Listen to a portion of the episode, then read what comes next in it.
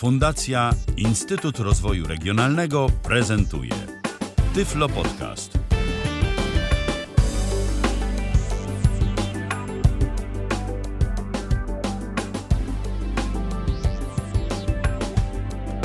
27 dzień lipca to jest środa w 2022 roku w kalendarzu.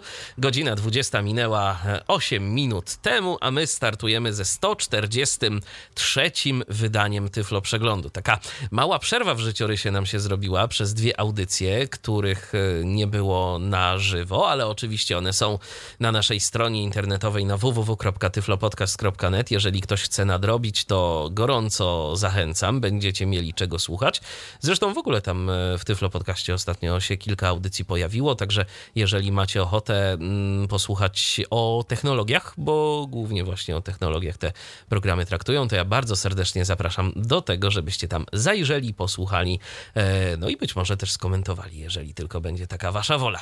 A my rozpoczynamy, tak jak wspomniałem, 143 wydanie Tyflo Przeglądu. Witamy was bardzo serdecznie. Dziś w składzie e, Paulina Gajo, której dawno dawno nie była, ale do nas wróciła. Witaj Paulino, Witam Paweł Masarczyk, Mikołaj Witajcie. Hołysz e, i mówiący Witajcie. te słowa Michał Dziwisz. Witamy wszystkich bardzo serdecznie. Za moment startujemy z paczką informacji technologicznych i okolicznych, a jakich, no to już teraz wam opowiem.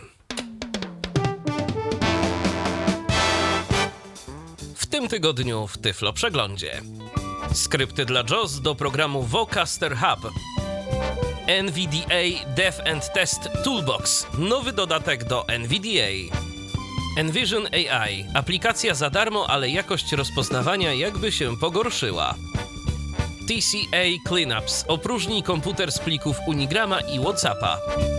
Francuska odpowiedź na programy do pobierania plików wideo z internetu. Aplikacja Orange Telefon zyskuje na dostępności. Nowa interesująca zakładka w mobilnej aplikacji Facebooka. Nowości dostępnościowe w remake'u The Last of Us. Nowość w Microsoft Teams. Tworzenie notatek do samego siebie. Twitterific z lepszym wsparciem dla opisów alternatywnych. Powstał dodatek udostępniający Messengera ze sklepu Microsoftu dla programu NVDA. Kolejny dodatek dla NVDA, tym razem do rozszerzonych opisów grafik w plikach EPUB. New York Times zatrudnia człowieka do poprawy dostępności grafik. Nowości dostępnościowe w Chrome OS. Nowości dla miłośników nagrań binauralnych. Firefox Sync pojawi się także w Thunderbirdzie. Koniec Dell Mobile Connect. Google Pay staje się Google Wallet. Wszystko to, a pewnie jeszcze więcej już za chwilę. Zaczynamy! A oczywiście, że zaczynamy i wy możecie zacząć razem z nami. Możecie do nas pisać na kontakt.tyflopodcast.net. Możecie do nas pisać pod transmisją facebookową, która również już działa i ma się chyba dobrze. A możecie też do nas zadzwonić. tyflopodcast.net kośnik zoom. Jeżeli chcecie, to albo z telefonu, albo z komputera. Mm, jak tam wam wygodnie, możecie tu do nas prosto na antenę się wdzwonić. No i porozmawiać z nami na temat tego, co się dzieje na antenie, albo możecie też nam przekazać jakieś y, wasze aktualności, informacje, które waszym zdaniem są na tyle ciekawe, że warto, żeby zagościły na antenie Tyfloradia w Tyflo Przegląd A teraz y, już przechodzimy do informacji bieżących. Jeszcze y, na dobry początek y, taki mały powrót do tego, o czym było w Tyflo przeglądzie poprzednim, mianowicie do mm, Vocastera, czyli do tego narzędzia, do mm, karty dźwiękowej, do interfejsu dla podcasterów, o którym w poprzedniej audycji mówił Paweł.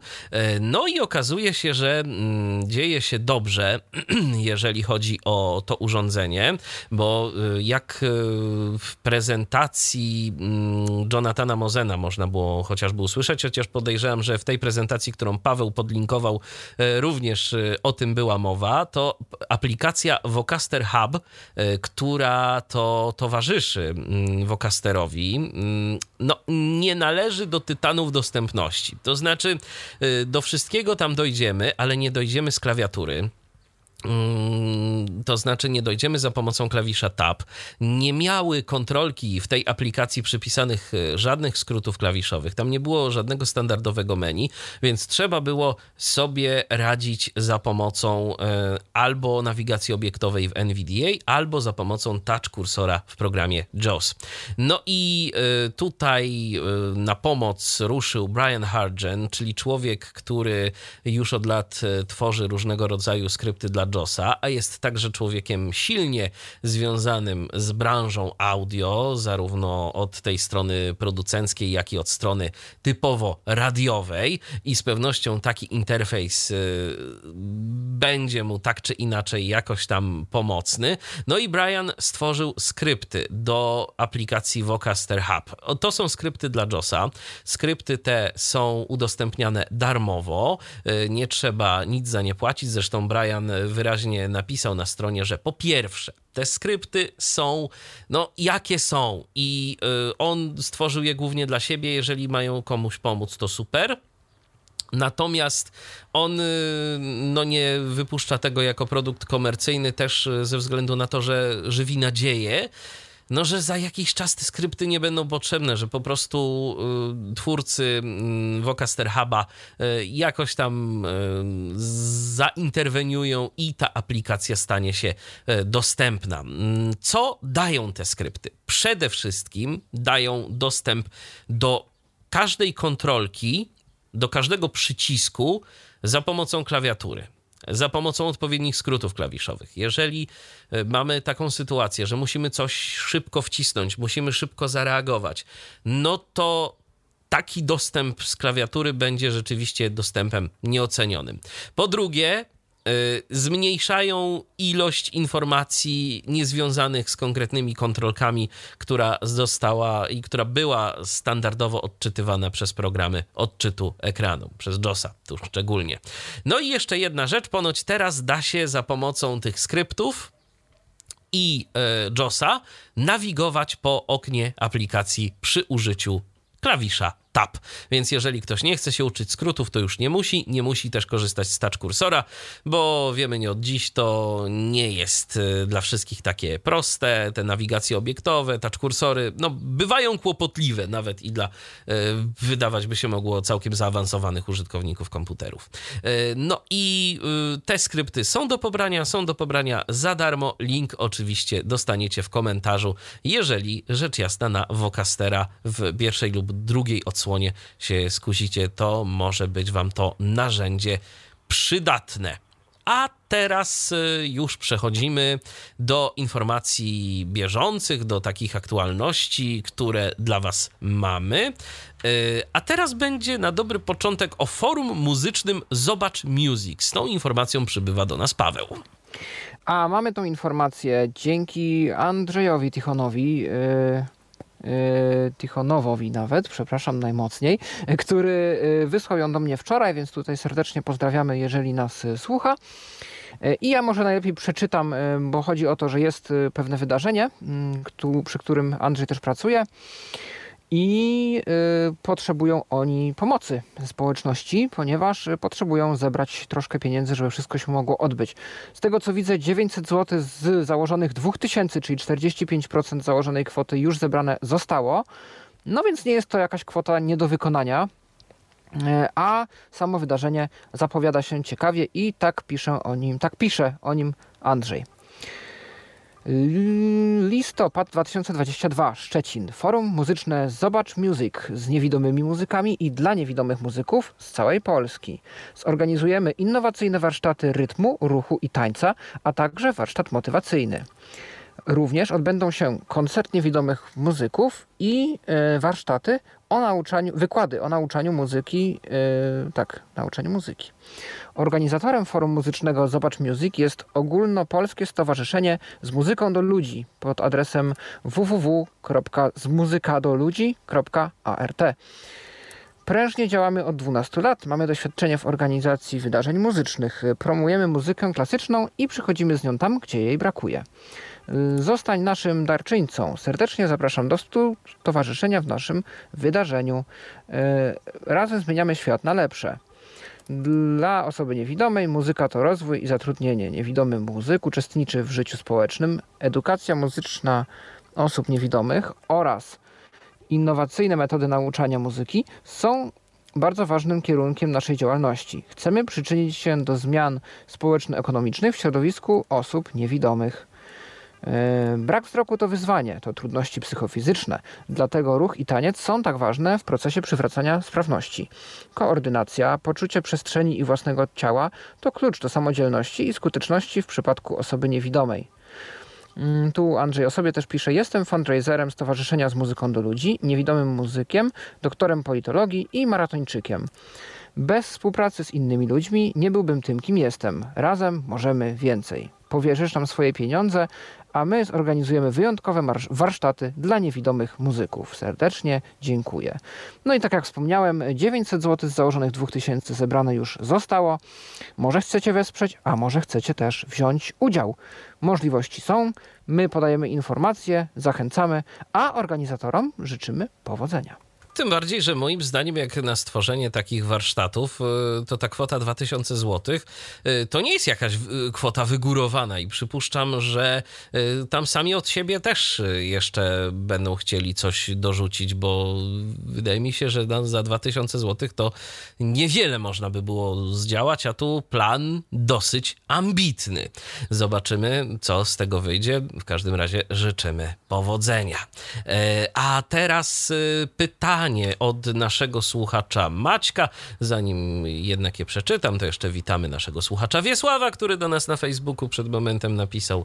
E, a teraz już pytanie od Maćka. I mm, już e, zaglądam. O, bo właśnie są, nam się nawet pojawiły dwa pytania w międzyczasie. Mm, I też od, od Maćka. Pierwsze pytanie. E, cześć, mam takie pytanie. Czy doszły nowe gry na Androida dla niewidomych po polsku. I yy, jeszcze jedno, bardzo by było fajnie, gdyby aplikacja Tyflo Podcastowa trafiła na system Android, iOS i jeszcze jedno pytanko, czy ostatnio są jakieś nowe polskie y, syntezatory mowy na Androida za darmo? No RH Voice y, to przede wszystkim y, na Androida, jeżeli chodzi o syntezę mowy darmową polską. Y, co zaś się tyczy aplikacji na Androida, na iOS-a, Tyflo Podcastu, no y, myślę, że na razie szanse są niewielkie, ale Maćku, zawsze możesz e, korzystać z innych czytników podcastów e, i słuchać tam Tyflo Podcastu albo Tyfloradia w aplikacjach też zewnętrznych. E, a tak... A co do gier, no to może ciebie ominęło. No, jest prościutkie memo, które napisał Dawid Pieper. To jest taka dostępna gra, memory dźwiękowe załóżmy, no, wróciło quizwanie, które teraz dostępność ma jakąś tam zrobioną. Nie jest to najwygodniejsze w świecie, ale jest. No i cóż, w asystencie Google są gry. Ciepło, zimno jest fajne, polecam. O to nawet nie wiedziałem, tak, że się to... asystent Google doczekał takich rzeczy. To jak to tak, wywołać? To, ym, to się robi tak, że mówi się, no wiadomo co, nie powiem tego, bo znowu będzie na mnie, że na głośnikach ludzie słuchają, no ale wiadomo. I wywołuje się asystenta, mówi się, załóżmy, zagrajmy w coś, wtedy się pokazuje lista gier. Yy, I tam jest yy, chyba 180 słów się nazywa gra, no to jest taki pociąg wyrazów E, jest e, no taka po prostu losowa kryształowa kula, że tam no, mówi, że albo tak, albo nie, jak ktoś chce rzucić monetą, a nie ma monety. E, jest jest Państwa Miasta, też całkiem fajnie zrobiona gra, tam właśnie się losuje i kategorie, i litery. I cóż, i jest właśnie to ciepło zimno, Mm, I dla mnie to jest najfajniejsza gra z tych wszystkich, dlatego że mm, tam faktycznie się da coś wygrać. I to polega na tym, że y, z Allegro lokalnie są losowane jakieś oferty. Jest nam przedstawiona nazwa tej oferty i mamy zgadnąć cenę, za ile to poszło. Czyli na przykład, nie wiem, y, Dell Latitude i 7 8 1 TB. To jest załóżmy nazwa oferty i mamy zgadnąć. I jak coś powiemy, jakąś cenę, no to nam powie, że albo więcej, albo mniej. No i tam w zależności od tego, po ilu próbach mniej więcej zgadliśmy, no to tyle dostajemy punktów. No i jeżeli w danym tygodniu uzbieramy sporo punktów, a akurat będą monety do wygrania, no to jak zajmiemy tam y, czołowe miejsca, y, podium, no to, no to właśnie te monety do Allegro otrzymujemy i możemy coś, no jakąś zniżkę sobie ogarnąć.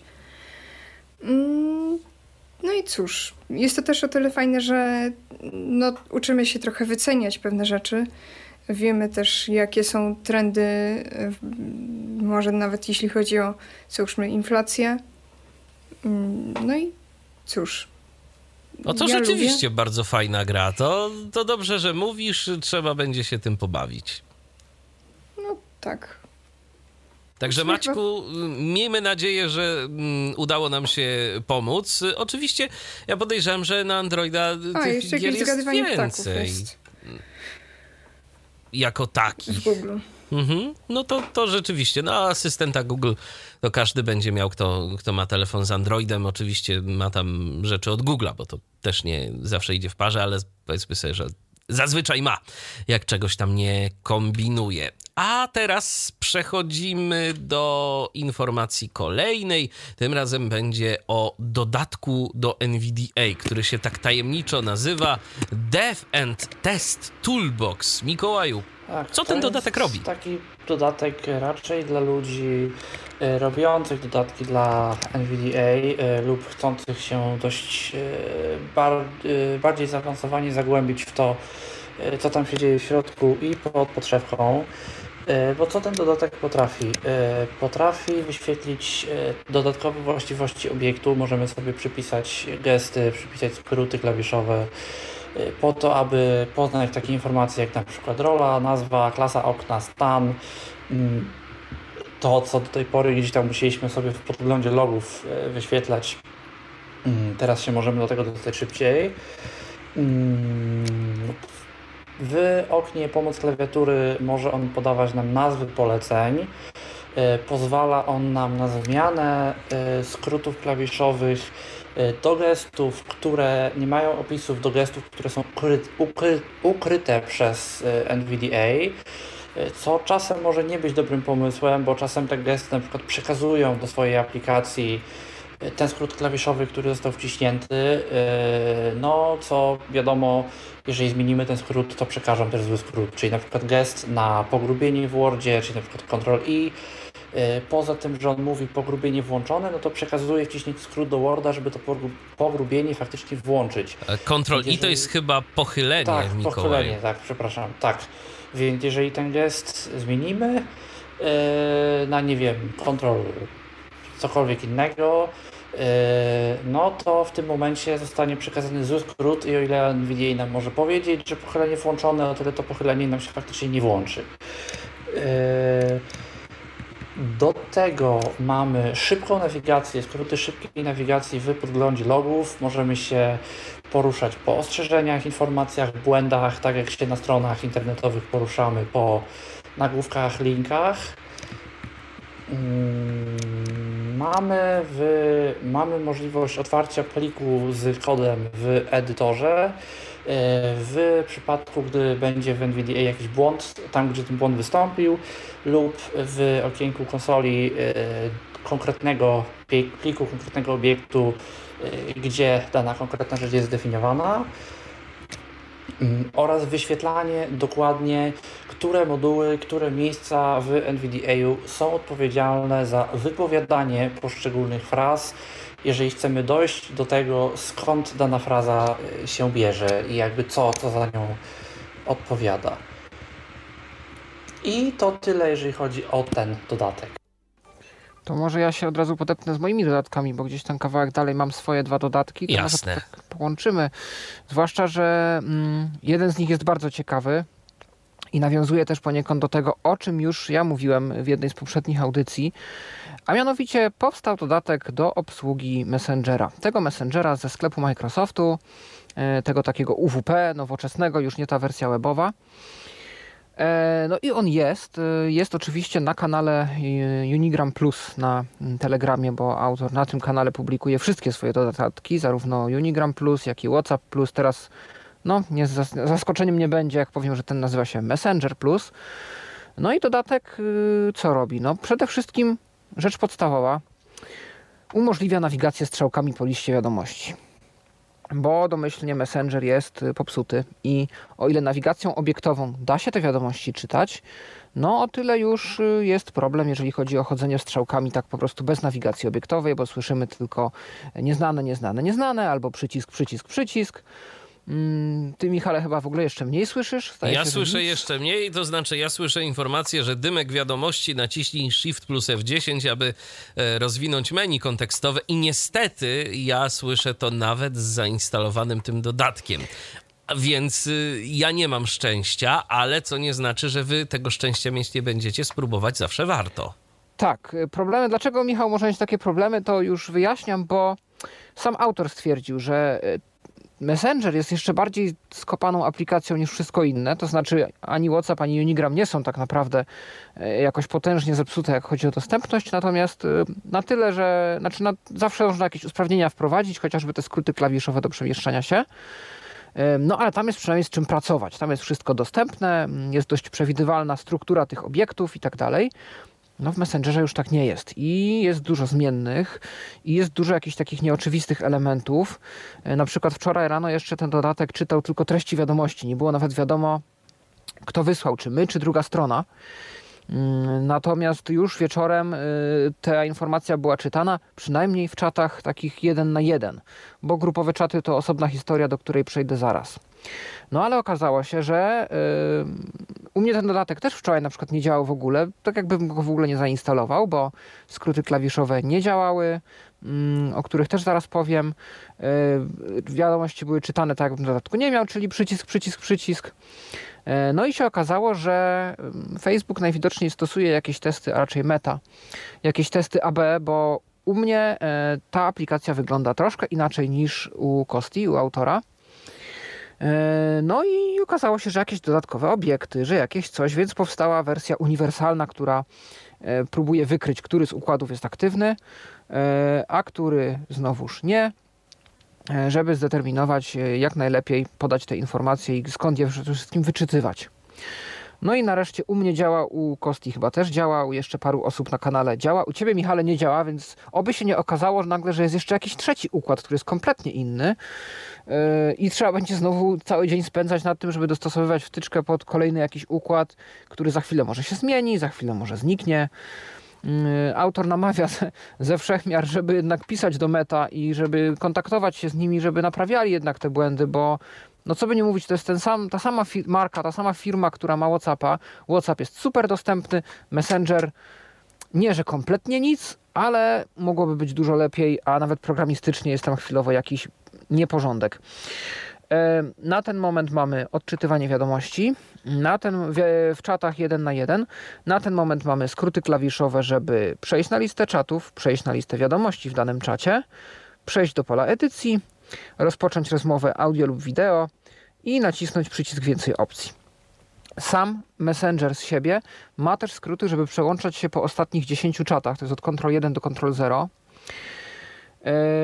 Natomiast y, co nie działa? Nie działają czaty grupowe, przynajmniej u mnie.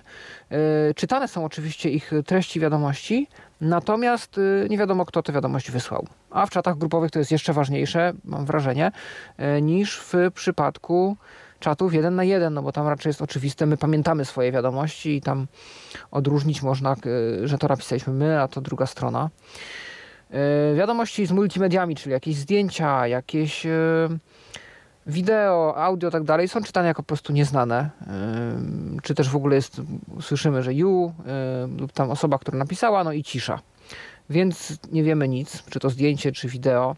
Nie ma dat, kiedy zostały tych nagłówków takich, że kiedy wiadomości zostały wysłane. Jak kojarzycie z mobilnego Messengera, no to pewnie wiecie, że tam jakby mm, to nie jest trochę tak jak w to nie jest tak jak w komunikatorach tradycyjnych, że przy każdej wiadomości jest data, tylko jest nagłówek z konkretną datą i godziną, jeżeli to jest pierwsza wiadomość danego dnia w danej konwersacji. Potem są wiadomości A potem jest na przykład, jeżeli ktoś odpisze nam troszeczkę później, to jest nagłówek z tą godziną, o której ta osoba napisała i wiadomości. E, no i w Messengerze tym desktopowym jest podobnie, bo pod nawigacją obiektową to widać, natomiast programistycznie jest to ponoć tak jakoś podane, że bardzo ciężko jest z tego wypracować jakąś regułę, według której dodatek mógłby działać. Oczywiście nie ma też tych statusów, one są podane znowuż w obiektach, ale też widocznie programistycznie są jakoś rozkopane, czy wiadomość jest dostarczona, czy odczytana, czy tylko wysłana. Sam program, sama aplikacja nie wspiera jeszcze wiadomości głosowych, przynajmniej jeśli chodzi o ich y, wysyłanie. Szczerze mówiąc, nie próbowałem odtwarzać, bo wczoraj cały dzień próbowaliśmy doprowadzić chociażby do tego, żeby wszystko było czytane i żeby skróty klawiszowe chciały działać, a, a nie było to takie oczywiste. E, oczywiście ja już nie wspominam o żadnych naklejkach, reakcjach i tak dalej, bo to najpierw podstawy niech zostaną ogarnięte. Dalej są różne jakieś błędy, czytany jest tam desktop, XAML resource, gdy tylko otwieramy aplikację. Jak idziemy tabem, to trafiamy na jakieś miejsca, gdzie jest nieznane, nieznane. Mm, ciężko sprawdzić jakoś statusy kontaktów. Co prawda przy liście czatów słyszymy, że tam ktoś był aktywny tam 48 minut temu, a ktoś godzinę temu. Natomiast tak, żeby zobaczyć, kto jest aktualnie aktywny, ciężko. Nie, nie widać, żeby tak się dało.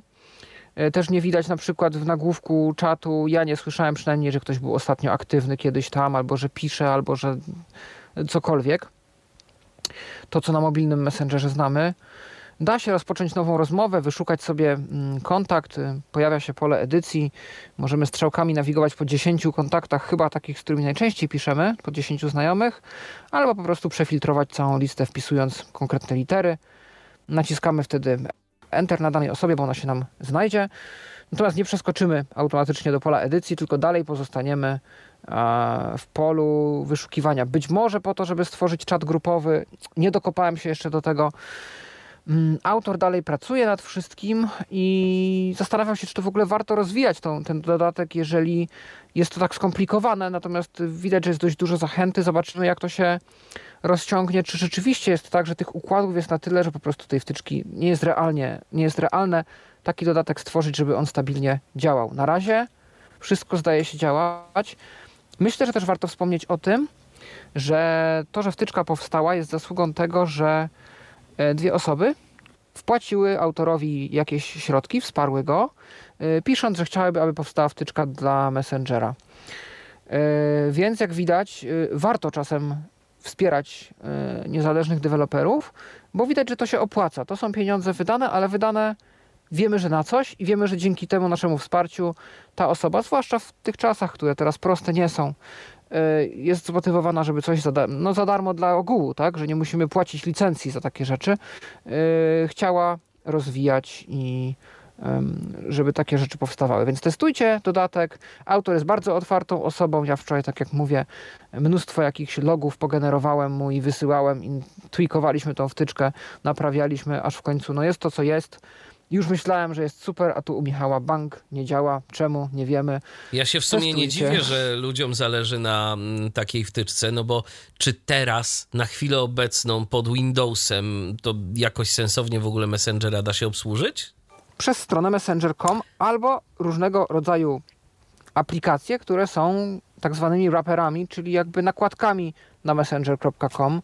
No i z tego co słyszę, to są osoby, którym takie rozwiązanie odpowiada, mimo że jest to kolejne Chromium odpalone w naszym systemie. No ja cały czas jeszcze, cały czas, chociaż myślę, że nie do końca można polecić y, użytkownikom y, to rozwiązanie, bo to się niejednokrotnie o zablokowanie konta ocierało. Ja cały czas na przykład korzystam jeszcze z Mirandy. Y, I co ciekawe się Facebook ostatnio uspokoił, przynajmniej u mnie, jeżeli chodzi o alarmowanie, że jakaś tam podejrzana aktywność na koncie nastąpiła. Ta Miranda ma problem ta Miranda nie wspiera wiadomości głosowych ani w jedną stronę, ani w drugą. E, ta Miranda nie wspiera wiadomości wideo, ta Miranda nie wspiera naklejek. E, dzwonienia, wysyłania plików. Dzwonienia dokładnie, wysyłania plików, ankiet. E, nie wspiera reakcji. tak, reakcji, czytania wiadomości, czy wiadomość została przeczytana, czy nie. E, jeżeli się nie mylę, Pewnie że tworzenia grup to też nie ma. O właśnie, jeżeli zostało to poprawione, to mnie poprawcie. E, Ale kiedyś Miranda miała taki problem, że wszystkie wiadomości, które przychodziły, były automatycznie uznawane za, uznawane za przeczytane, e, dopóki, mimo że użytkownik ich tak naprawdę nie przeczytał, mimo że użytkownika nie było przy komputerze.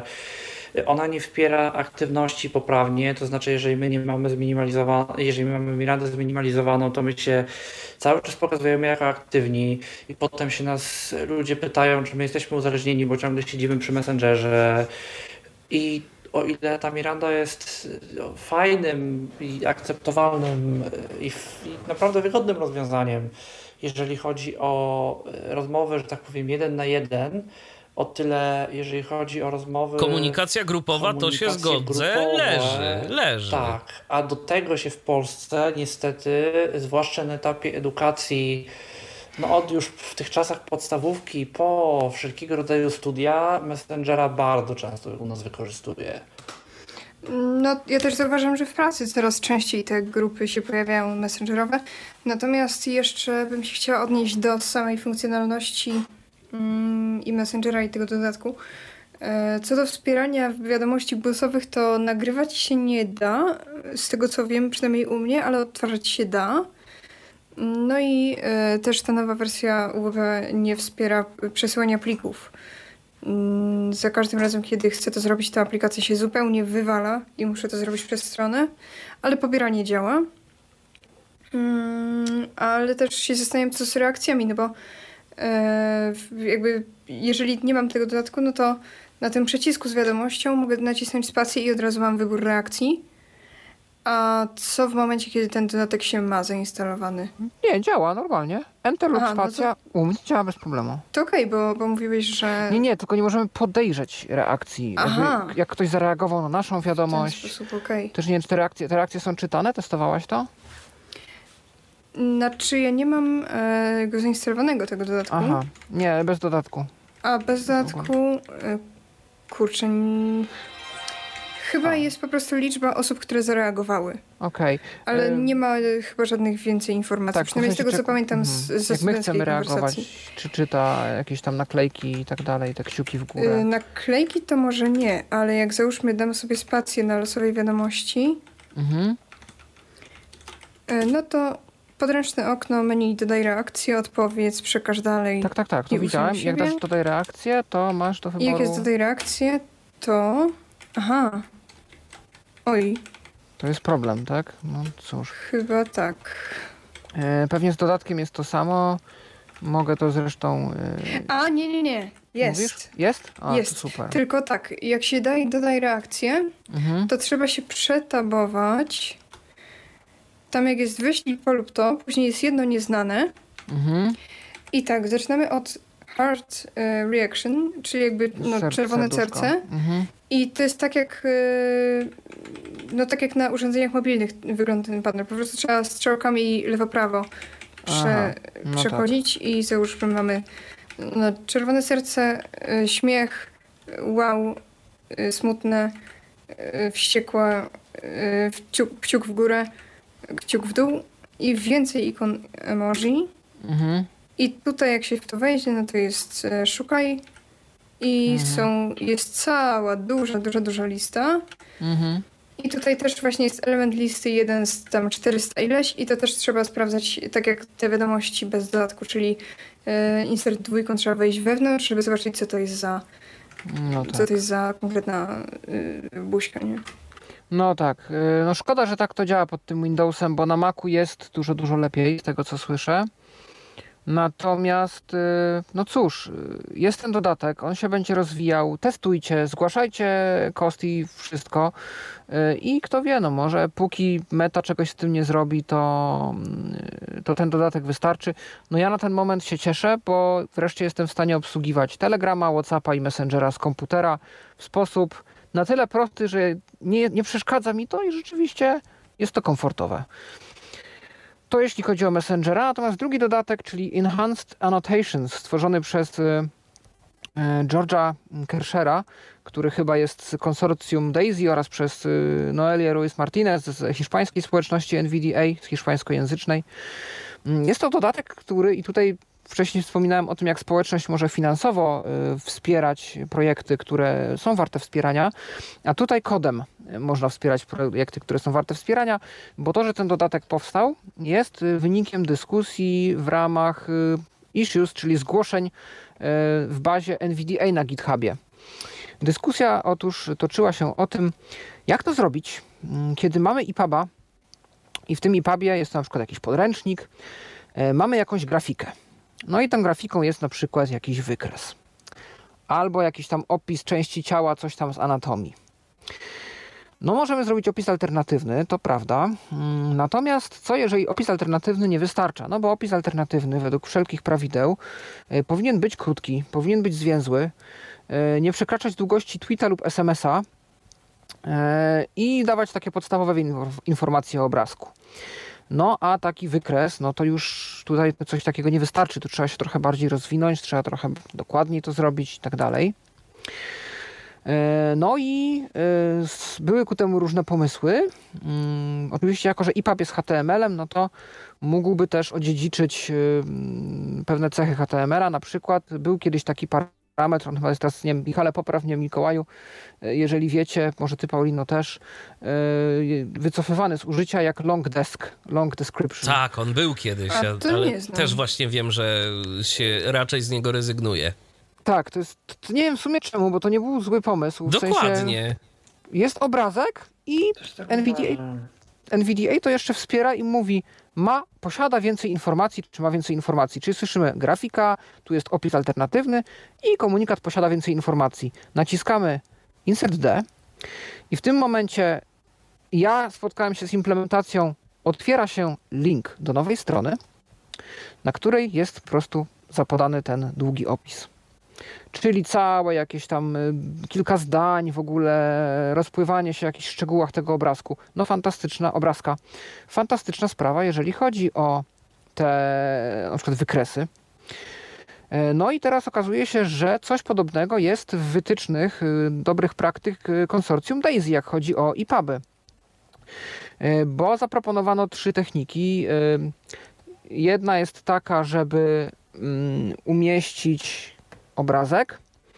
Zaraz koło obrazka, e, ten, ten, ten, teraz ten atrybut się nazywa Aria Details, e, umieścić albo przycisk rozwijany, który rozwinie nam e, no, nagłówek z, z opisami tam, na przykład tego wykresu, po czym możemy go przyciskiem zwinąć, albo link, który po kliknięciu otwiera nam nie wiem, czy to jest okno modalne, czy jakiś nową, nie wiem, nowy rozdział, czy jak to w kontekście EPUBa byłoby zaimplementowane e, z opisem. I ten opis powinien posiadać link, tak zwany backlink, czyli link pozwalający nam wrócić z powrotem do tego miejsca, z którego wyszliśmy, czyli do tego obrazka. No i założenie jest takie, że te elementy będą gdzieś tam blisko siebie. E, no plus oczywiście jeszcze opcja, żeby te szczegóły, jeżeli to jest troszkę dłuższy opis niż alternatywny, ale za długi na alternatywny, były odczytane po naciśnięciu skrótu bezpośrednio, bez otwierania żadnych linków. E, no i e, e, tutaj założenie idealistyczne jest takie, że te elementy właśnie do obrazków należące, czyli te rozwijające lub linki do mm, opisów, będą gdzieś zaraz koło tego obrazka. No i wszystko spoko, ale świat rzeczywisty jest świat, światem rzeczywistym, a, a, a, idealne założenia idealnymi założeniami. No i się może okazać, że ktoś ten link gdzieś tam porzuci lub ten przycisk w jakimś miejscu, które jest trochę mniej logiczne.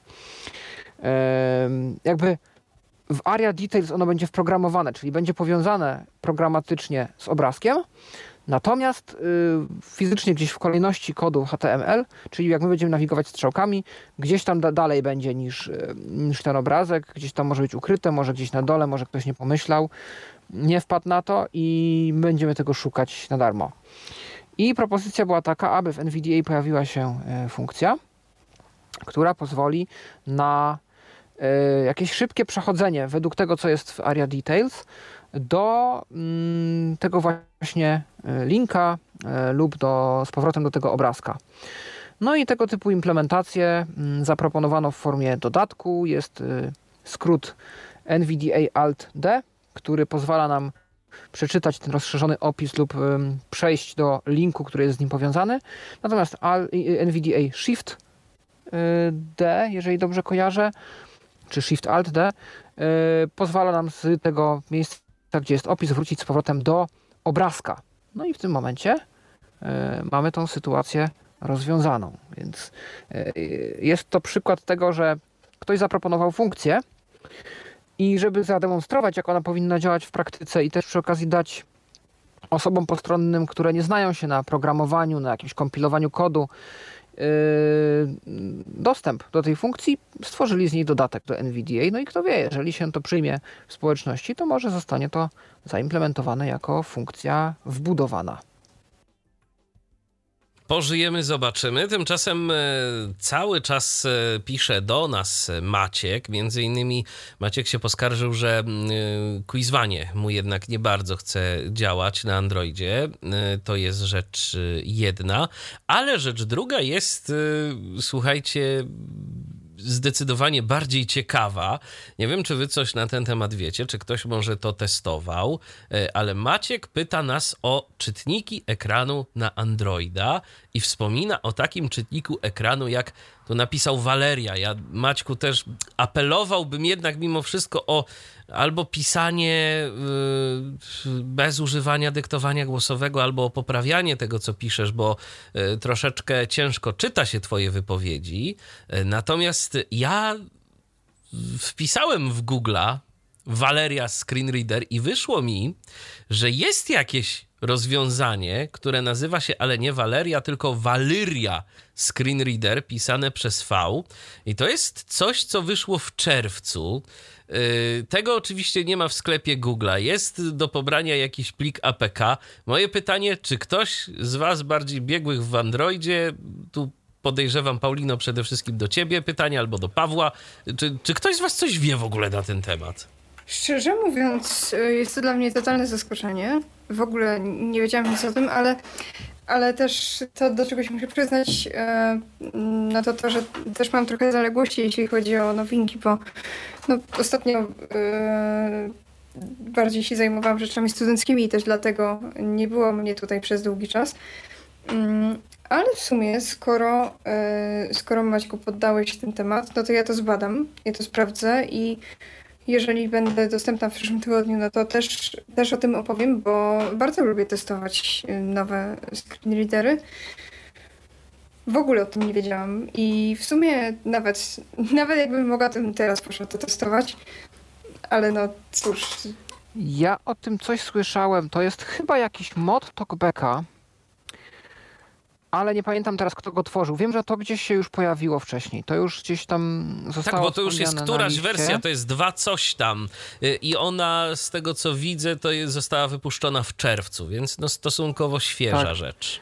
Tak, y, to jest chyba jakiś mod talkbacka. Na ile on się różni od samego talkbacka y, i coś wnosi, niestety tego nie pamiętam. Ale wiem, że, że jest, jakby temat nie jest mi zupełnie obcy. No Paulino, jestem ciekaw, jak spadasz temat, jak się podzielisz nowościami, to będziemy ciekawi. No, ciekawe, cóż tam nowego w świecie czytników ekranu na Androida, co y, potrafi to, to rozwiązanie. No to w sumie się trochę rozentuzjazmowałam, bo sporo jest modów do tego, mniej lub więcej wnoszących. E, I, I w sumie Talkback FOSS nasz e, polski i, i parę chińskich i jakieś, no, no sporo tego było. Myślałam, że to jest coś zupełnie nowego. Ale wiadomo, przetestować nie zaszkodzi, nawet o tym poczytać, czy są jakieś nowe funkcje, czy jest jakaś poprawa responsywności. Nigdy nie wiadomo, także zbadam. Dokładnie. Zobaczymy, pożyjemy, co, co będzie ciekawego. A tymczasem e, nowa zakładka na Facebooku się pojawiła. To znaczy, ja teraz właśnie sobie aktualizuję aplikację Facebooka, więc nie wiem, czy ona mi na przykład nie zniknie, bo Facebook to tak lubi na użytkownikach testować różne rzeczy, ale ta zakładka, która się pojawiła, e, jest dosyć interesująca, bo e, pozwala na e, szybkie filtrowanie różnych treści.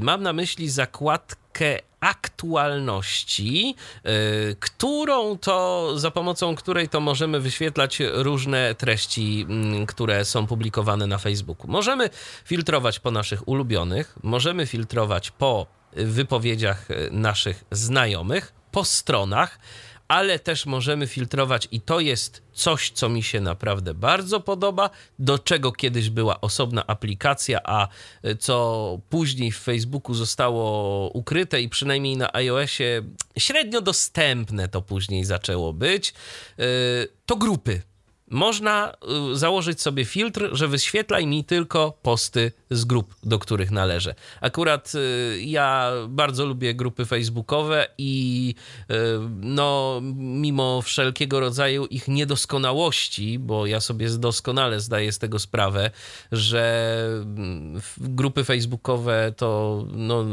mechanizm tych grup to, to nie jest najlepsze, co może być, bo wątkowania to tam w zasadzie jakiegoś sensownego nie ma.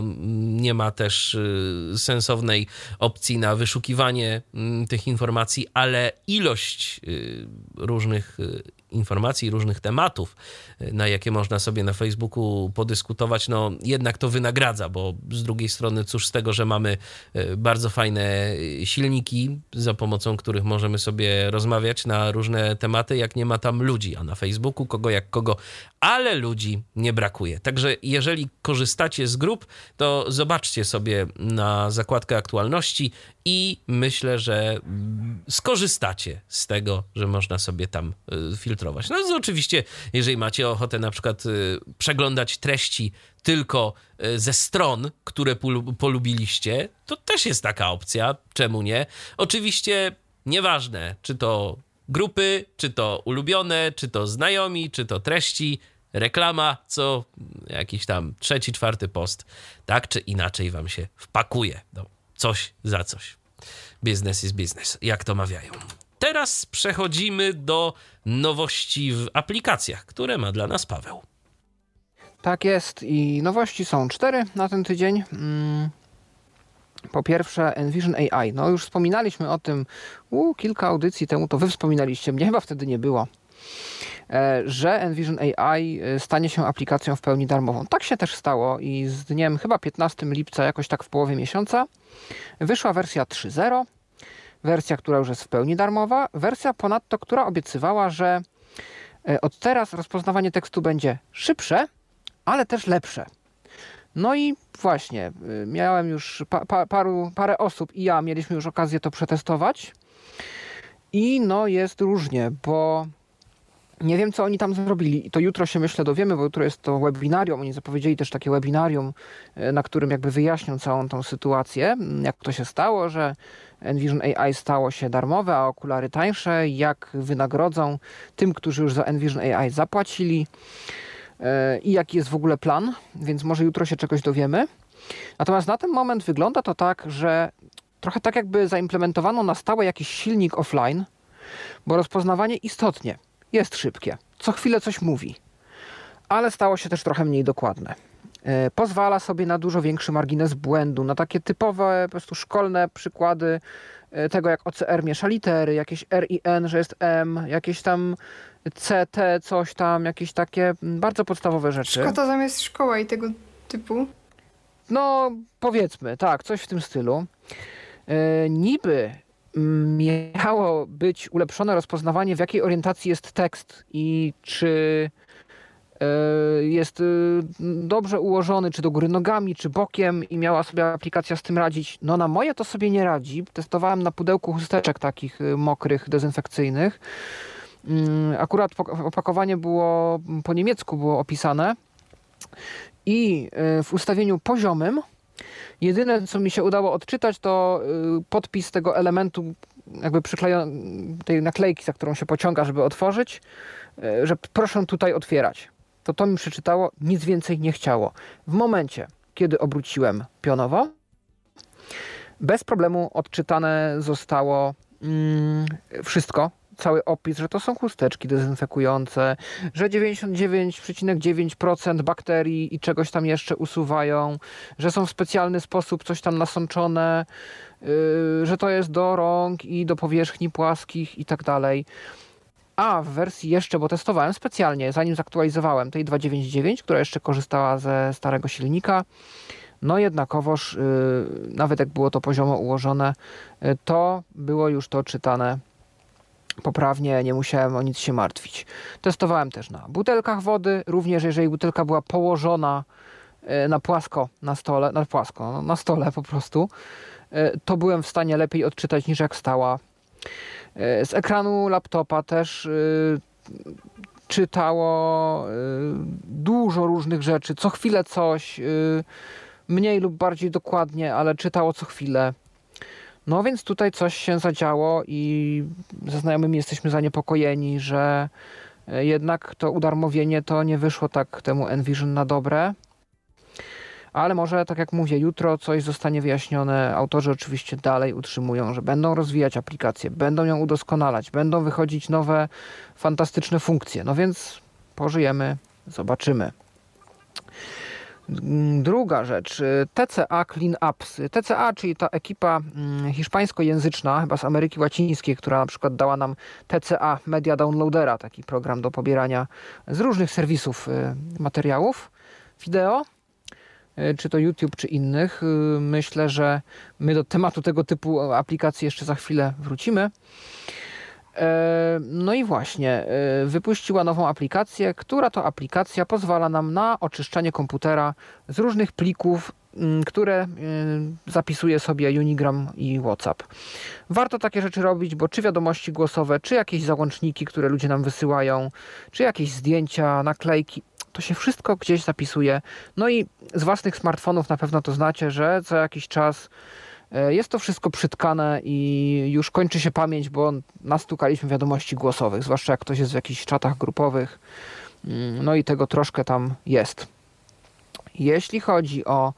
Więc to jest ta aplikacja, można ją pobrać y, i sobie z niej korzystać. Bardzo możliwe, że ona na ten moment jest tylko w języku hiszpańskim, natomiast jest na tyle narzędzi różnych tłumaczących, że z tak prostej aplikacji myślę bez problemu skorzystamy. E, kolejna rzecz to tym razem przenosimy się do Francji. E, tam ekipa serwisu Prog Access, a konkretnie mm, w osobie Michela Suscha, chyba tak się czyta, Michel Such, Michel Such chyba. Jest to francuski e, deweloper, który jest dość aktywny tam w środowisku francuskim osób niewidomych. Mm, stworzył aplikację. Aplikacja nazywa się YTD Win E, I jest to aplikacja, podobnie jak już wspomniany TCA Media Downloader, czy Pontes Media Downloader, czy też wiele, wiele innych aplikacji. Mm, aplikacja, która służy do pobierania tego, co jest w stanie nam wykryć YouTube DL.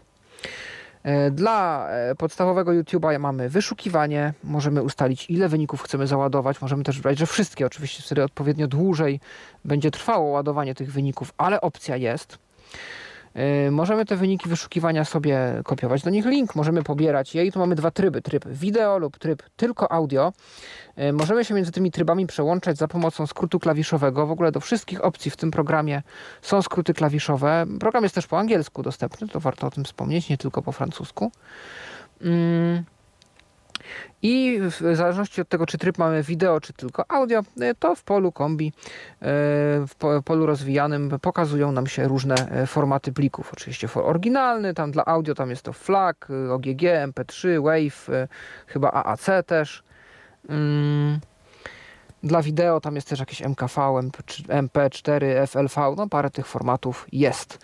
E, możemy też wybrać sobie jakość. No w MP3 nie, nie jest to koniecznie potrzebne w przypadku może YouTube'a, jest opcja do 320 kilobitów się rozkręcić. E, w opcji High, bo tam oczywiście nazywają się High, Medium i Low te jakości. No te jakości y, audio YouTube'owego to teraz naprawdę nie są złe. Y, kiedyś y, to było zdecydowanie gorzej, ale teraz to no już brzmi to całkiem, całkiem okej. Okay Także ja bym się nawet zastanowił nad tym, czy nie warto o. sobie ustawić tej 320, żeby po prostu nie pogorszyć tej jakości. No, no to tak, przede wszystkim jest... dlatego. No, znaczy jest też taka szkoła, że warto ściągać plik oryginalny i dopiero potem się bawić w jakąś konwersję, jak sami ustalimy, w jakiej on jest tak, jakości. Tak, więc pewnie najlepiej wtedy sobie mhm. jakiegoś flaka i później na nim pracować. Tak. Yy, no i mamy historię tego, co, co wyszukiwaliśmy.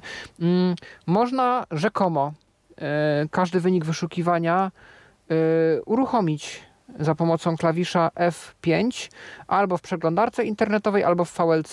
Testowałem, mi opcja z VLC działać nie chciała. Możemy opcjonalnie też pobrać napisy mm, do takiego materiału. Możemy też opcjonalnie poprosić, żeby za każdym razem pytało nas, gdzie pobrać plik, bo domyślnie jest stworzony folder. Pobiera również playlisty.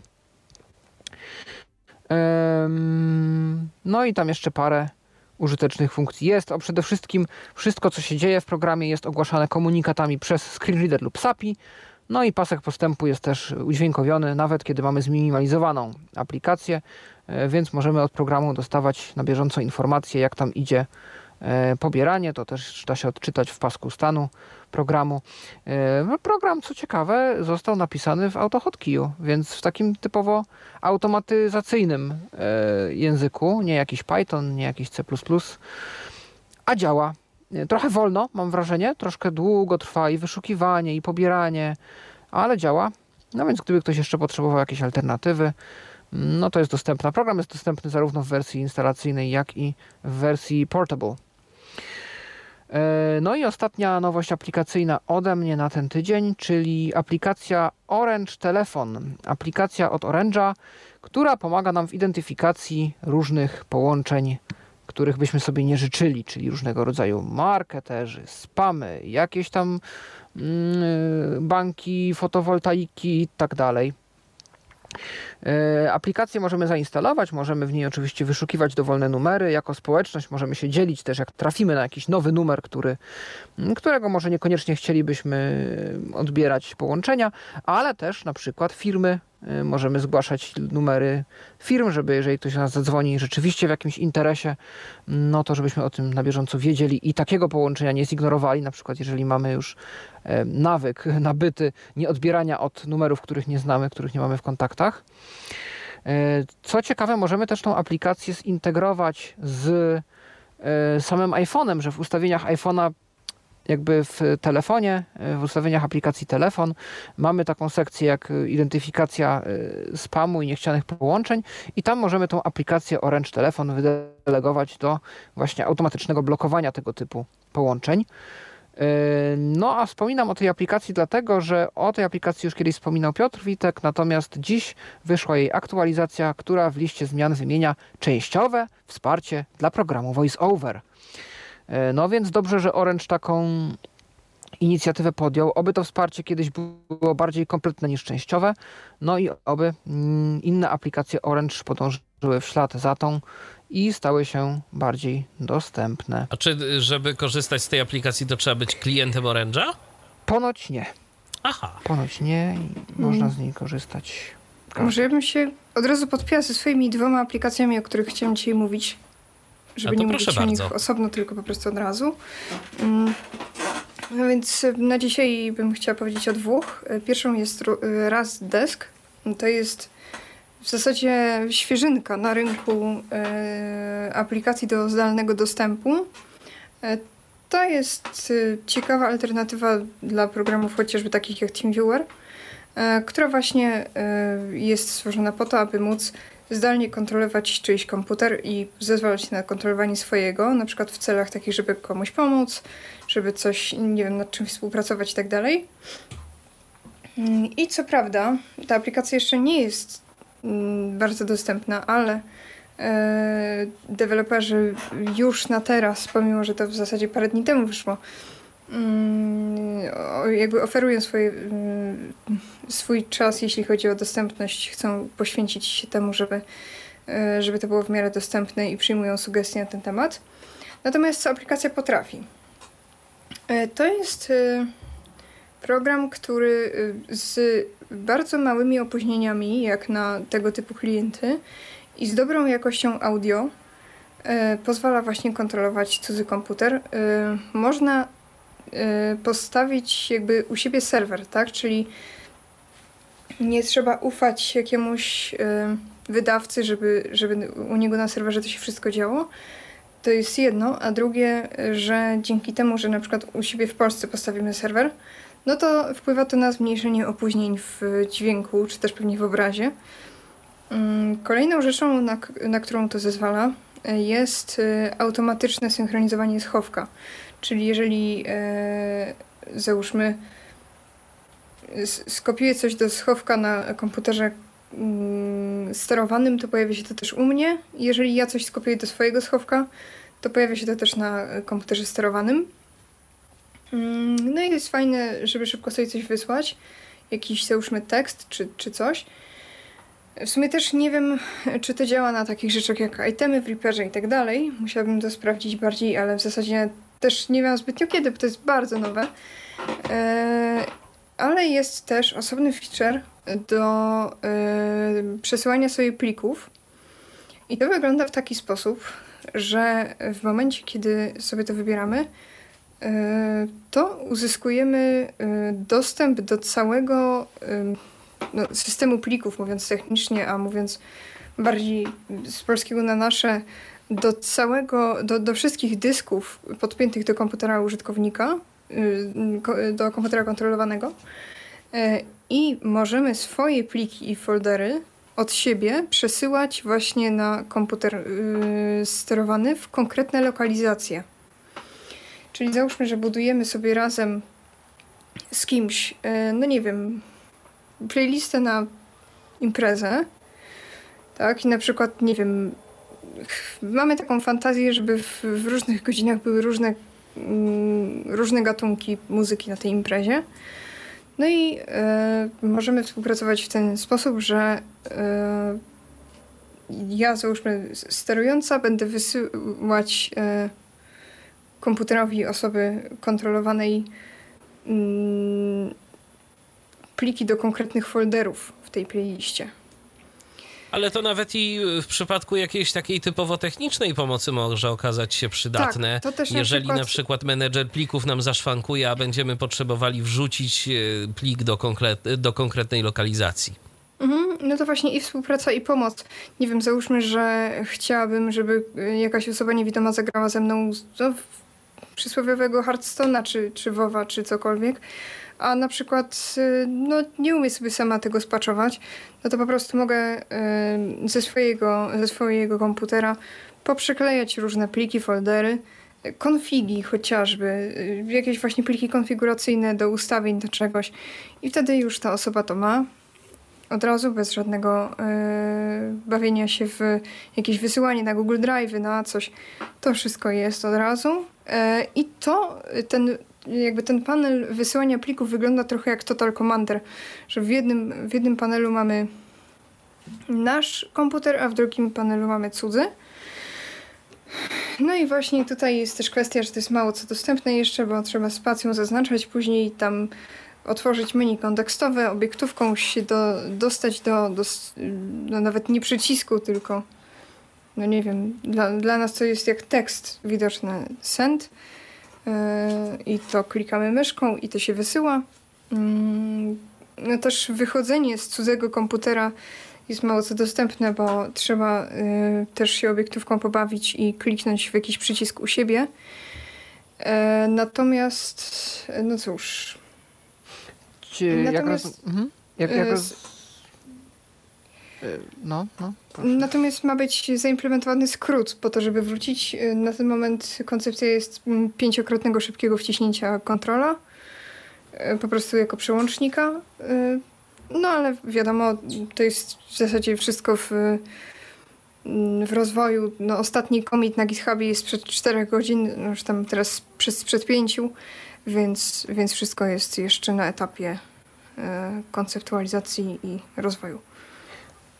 E, jak rozumiem, z tymi dyskami to działa tak, że trzeba korzystać z tego ich menedżera. To nie jest tak, że te dyski się jakoś u nas mapują albo eksploratorze. Nie, nie, nie. To jest mm -hmm. jakby w samym programie widoczne tylko. Tak. Ja jestem ciekaw, na ile autorzy byliby otwarci na jakiś taki eksperyment. To może na późniejszym etapie, bo teraz są bardziej palące potrzeby. Natomiast y, spróbować jakoś zintegrować za pomocą jakiegoś, nie wiem, dodatku, runtime'a, czegoś takiego, y, żeby tekst tego, co jest na ekranie wyświetlane, żeby był podawany do screenreadera bezpośrednio. Mm. Bo to by mogło wtedy rzeczywiście wyprzeć te wszystkie remote incident managery i tak dalej. Tandemy. Na przykład. Czy to się w ogóle da zrobić? Mm. Czy da się jakiś zaimplementować komponent, który jedynie no, trochę zachowuje się jak screenreader, ale jest takim mini screen readerem. W sensie, żeby Tak, nawet żeby on przechwytywał tekst po Tekst. prostu i wysyłał do konkretne obiekty. E, Szczerze mówiąc, nie zastanawiałam się nad tym. Ciekawe, czy byliby w stanie nad czymś takim, Ale czy w myślę, ogóle że- byłyby otwarcie jakąś dyskusję o tym. To mogłoby być Mm. ciekawe. Tak, no ale jakby jest serwer Discorda, jest GitHub, y, można coś dopisać od siebie do, do kodu, Mhm. można zaproponować coś. y, No z tego co widzę, to ci ludzie naprawdę są zaangażowani, chcą zrobić coś fajnego, więc, więc może później jakoś się to uda. Natomiast na teraz jeszcze to, o czym nie powiedziałam, to jest to, że aplikacja jest na, no jest we Flutterze pisana, więc mamy mm, Androida, iPhone'a, Maca, y, Linuxa, Windowsa. Z tego co wiem, na Macu to jest bardzo, bardzo mało dostępne, praktycznie nic tam nie czyta. A na Windowsie to jest tak jak mówiłam, no trzeba się trochę pobawić. A, jest jeszcze taki błąd, że em, potrafi się, potrafią się strzałki e, zmienić na klawiaturę numeryczną na 8, 2, 4 i 6 i w sumie trudno jest to przywrócić do normalnego stanu. To się dzieje, w, nie wiem kiedy i nie wiem jak to się odblokowuje, czasami się uda, czasami nie. No ale wiadomo, to są pierwsze wersje, takie rzeczy mogą się jeszcze zdarzać. Yy, I też jest taka kwestia, że yy, używając skrótów samego screen readera, takich jak insert T, insert tam obiektówka cała i w ogóle, insert F12 na przykład, yy, no to sterujemy po pierwsze tym komputerem, który tam mamy do kontroli, ale też swoim.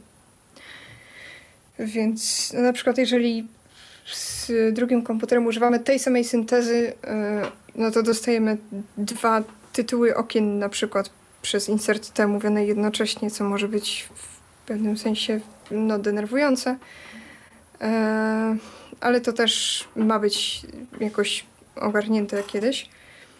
Mm, I co jeszcze? Yy, Przez to, że. Znaczy, no przez to, dzięki temu, że są yy, wersje na Androida i na iPhone'a, no to można bawić się w na przykład kontrolowanie iPhone'a Androidem, Androida iPhone'em. E, Z tego co wiem, to wszystkie gesty przechodzą, jakieś screenreaderowe elki i inne tego typu. Nie wiem jak jest z krawędziami w komentarzy. I tutaj przerwę, bo jeżeli się nie mylę, to kontrolowanie iPhone'em urządzenie, kontrolowania iPhone'a urządzeniem zewnętrznym, co by to nie było, chyba się nie da zrobić. A, dobra. Yy, dobra, dobra, bo faktycznie możliwe, tego nie wiem. ale- Wiem, że można kontrolować iPhone'em Androida. W drugą stronę nie wiem. Faktycznie, okej. Mm, yy, no i co? Yy, Jest na przykład, jak się kontroluje Androidem yy, Windowsa, to mamy klawiaturę taką ekranową, małą, fajną. Są na przykład, jest taki pasek z predefiniowanymi skrótami, tam jest Ctrl S, Ctrl C, Ctrl V i tak dalej, ale można też samemu, załóżmy, zaznaczyć sobie pole wyboru z kontrolem i, i na przykład docisnąć tam jakieś D czy F czy cokolwiek. Yy, Jest też po prostu zwyczajne pole edycji, w które można wejść, wpisać tekst i zatwierdzić go i on zostanie przesłany na komputer. Mm, W sensie no, jakby wciśnięty po kolei. E, I co tam jest jeszcze? No chyba tyle na ten moment. Mam tak do streszczenia. A drugą aplikacją, o której chciałabym powiedzieć jest Fluent Search. E, oczywiście to nie jest nowa aplikacja, ale jest trochę zmian w związku z y, wydaną po długim, długim czasie e, stabilną wersją. E, jest parę poprawek dostępności, ale zanim o nich, to najpierw o zwyczajnych e, rzeczach. E, jest e, udoskonalona e, funkcja e, podglądu i dzięki niej mamy e, wewnątrz Fluent Searcha e, podgląd stron internetowych, zakładek itd. e, plików PDF i plików wideo bez otwierania przeglądarki. Mm, I jest obsługa większej ilości, większej liczby formatów audio w podglądzie szybkim pliku, więc można sobie łatwo sprawdzać, który plik jest którym. E, Jest e, ulepszona e, wydajność wyszukiwania po ekranie. i jest bardziej no, personalizowalna. Są jakby można mniej znaków wykorzystywać w tagach i są one jakoś lepiej zorganizowane. W sumie nie wiem, nie wiem o co chodzi, ale, ale sygnalizuje. O tym akurat niezbyt dobrze wiem. E, jeśli chodzi o tą personalizację, to można ustawiać kolory tagów, e, jakieś tam konkretne znaki i tak dalej. E, jest jeszcze bardziej przyspieszone, przyspieszone wyszukiwanie.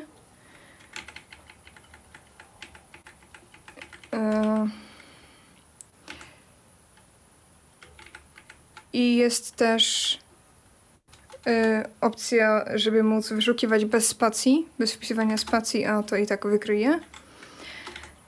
Y, jest też nowy język zapytań, który pozwala na, na pewną strukturę tych wyszukiwań, czyli jest i, jest lub, jest, że nie zawiera, jest komenda na mm, to, żeby dana dany plik, czy, czy cokolwiek, co można wyszukać, się zaczynał na coś konkretnego, czyli załóżmy, jak wpiszemy daszek y, D, no to, no to wyszukany element ma się na to zaczynać. Pomiędzy znakami mniejszości i większości możemy wybrać grupę, ale niezbyt wiem. Aha, czyli. Yy... Tak, czyli tutaj możemy y, definiować na przykład grupy formatów, w których mamy wyszukiwać i tak dalej. Y, jest ulepszone wsparcie chmur, na przykład Google Drive'a. Mm, I inne dyski sieciowe są ulepszone. Jest repozytorium do, do dzielenia się zadaniami dla Fluencercha. To jest taki fajny Mm, sposób na ulepszanie i rozszerzanie funkcji tego programu. Chyba kiedyś o zadaniach wspominaliśmy. Mm, w sumie dostępna i bardzo fajna metoda na szybkie nauczenie się, może nie programowania, ale myślenia w programistyczny sposób. No tam możemy wybierać e, załóżmy akcję, która ma coś wywołać i to, co ma się stać i łączymy to w takie bloki, no, które właśnie tworzą zadania. Mm, no i właśnie jest repozytorium, w którym można się tym dzielić. E, I jest. E, są też. E, jest parę szablonów nowych. I cóż, jest wsparcie dla menedżerów plików firm trzecich, czyli na przykład otwieranie folderów Y, zaznacza jakby otwieranie mm, Czyli jeżeli naszym domyślnym y, menedżerem jest powiedzmy eksplorator Windows, tu nic nie zmieniamy, ale w Fluent Searchu możemy ustalić, żeby y, to, co podświetlimy, było otwiera otwierane na przykład w Total Commanderze, tak? Tak, tak. Właśnie to wsparcie zakłada. Czyli na przykład y, kopiowanie ścieżek, y, też jak się ma otwartego załóżmy Total Commandera i chce się wykopiować ścieżkę z niego, to też jest już to dostępne. Był na to jakiś skrót, ale teraz szczerze mówiąc nie pomnę. E, I tak, jest lista. I to jest tak. Directory Opus, Total Commander, XY Explorer i Explorer 2, czyli Explorer 2. E, I właśnie jeśli chodzi o te dostępnościowe opcje, mm, to jest w pełni dostępne okienko ustawień. Już nie musimy się y, uczyć komend, żeby dostosować sobie Fluent Searcha, tylko możemy spokojnie sobie przejść przez wszystkie ustawienia. Y, I właśnie y, to ekranowe mm, wyszukiwanie jest trochę pod kątem dostępności robione. ale z jakiegoś powodu w changelogu jest napisane, że żeby go użyć trzeba wcisnąć Ctrl, ale to chyba już w okienku Fluent Searcha. W sumie musiałabym to sprawdzić, bo szczerze mm, nie miałam na to chwili, ale, ale generalnie kiedyś to było e, w, w miarę fajne i faktycznie tego używam, ponieważ lepiej sobie radziło na przykład z rozpoznawaniem tekstu niż, e, niż OCR w NVDA. Robiło to mniej błędów. Mm, no i jest tłumaczenie na chiński i hiszpański. I w sumie i w sumie tyle z tych nowości we Fluent Searchu. Okej, okay, to teraz przechodzimy do tego, co do nas napisaliście. A napisał do nas Nuno. To tak a propos mm, Valyrii, czyli tego czytnika ekranu. Tu Nuno kilka słów na jego temat, krótko i treściwie.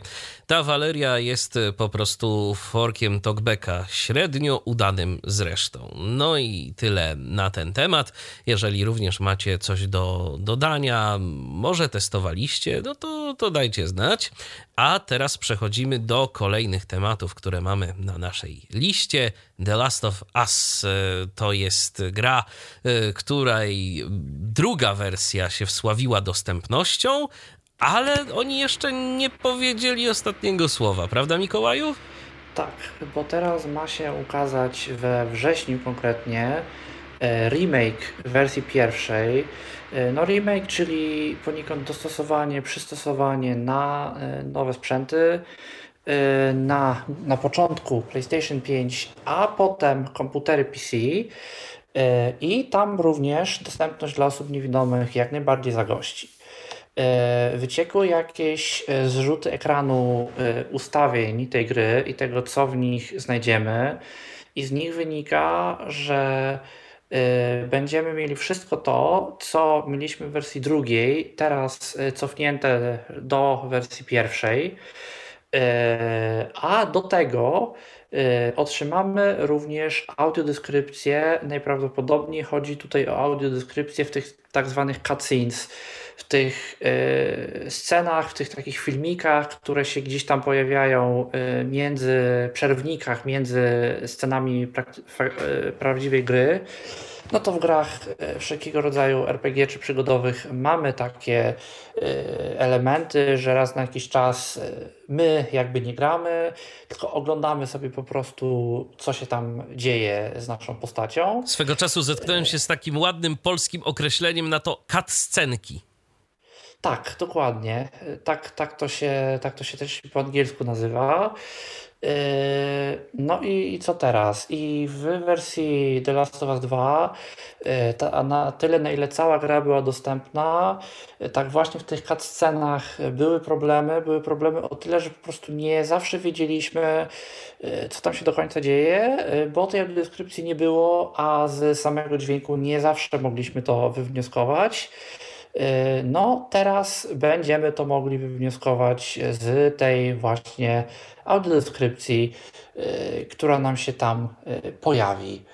Y, więc to jest, myślę, fajna informacja. No i, i fajną informacją jest też to, że we wrześniu ma się ukazać wersja na PlayStation, na PlayStation 5 no czyli już dla, tylko i wyłącznie dla użytkowników, którzy te konsole posiadają, a przypomnijmy, że PlayStation 5 już i w Polsce y, ma czytnik ekranu y, i to nawet już w języku polskim w tym momencie chyba ma, ma czytnik ekranu, y, więc to już nie jest tak jak z PlayStation 4, y, że musieliśmy sprowadzać sobie modele y, produkowane na Amerykę ze Stanów Zjednoczonych, w wersji piątej e, to już jest normalnie dostępne w Polsce.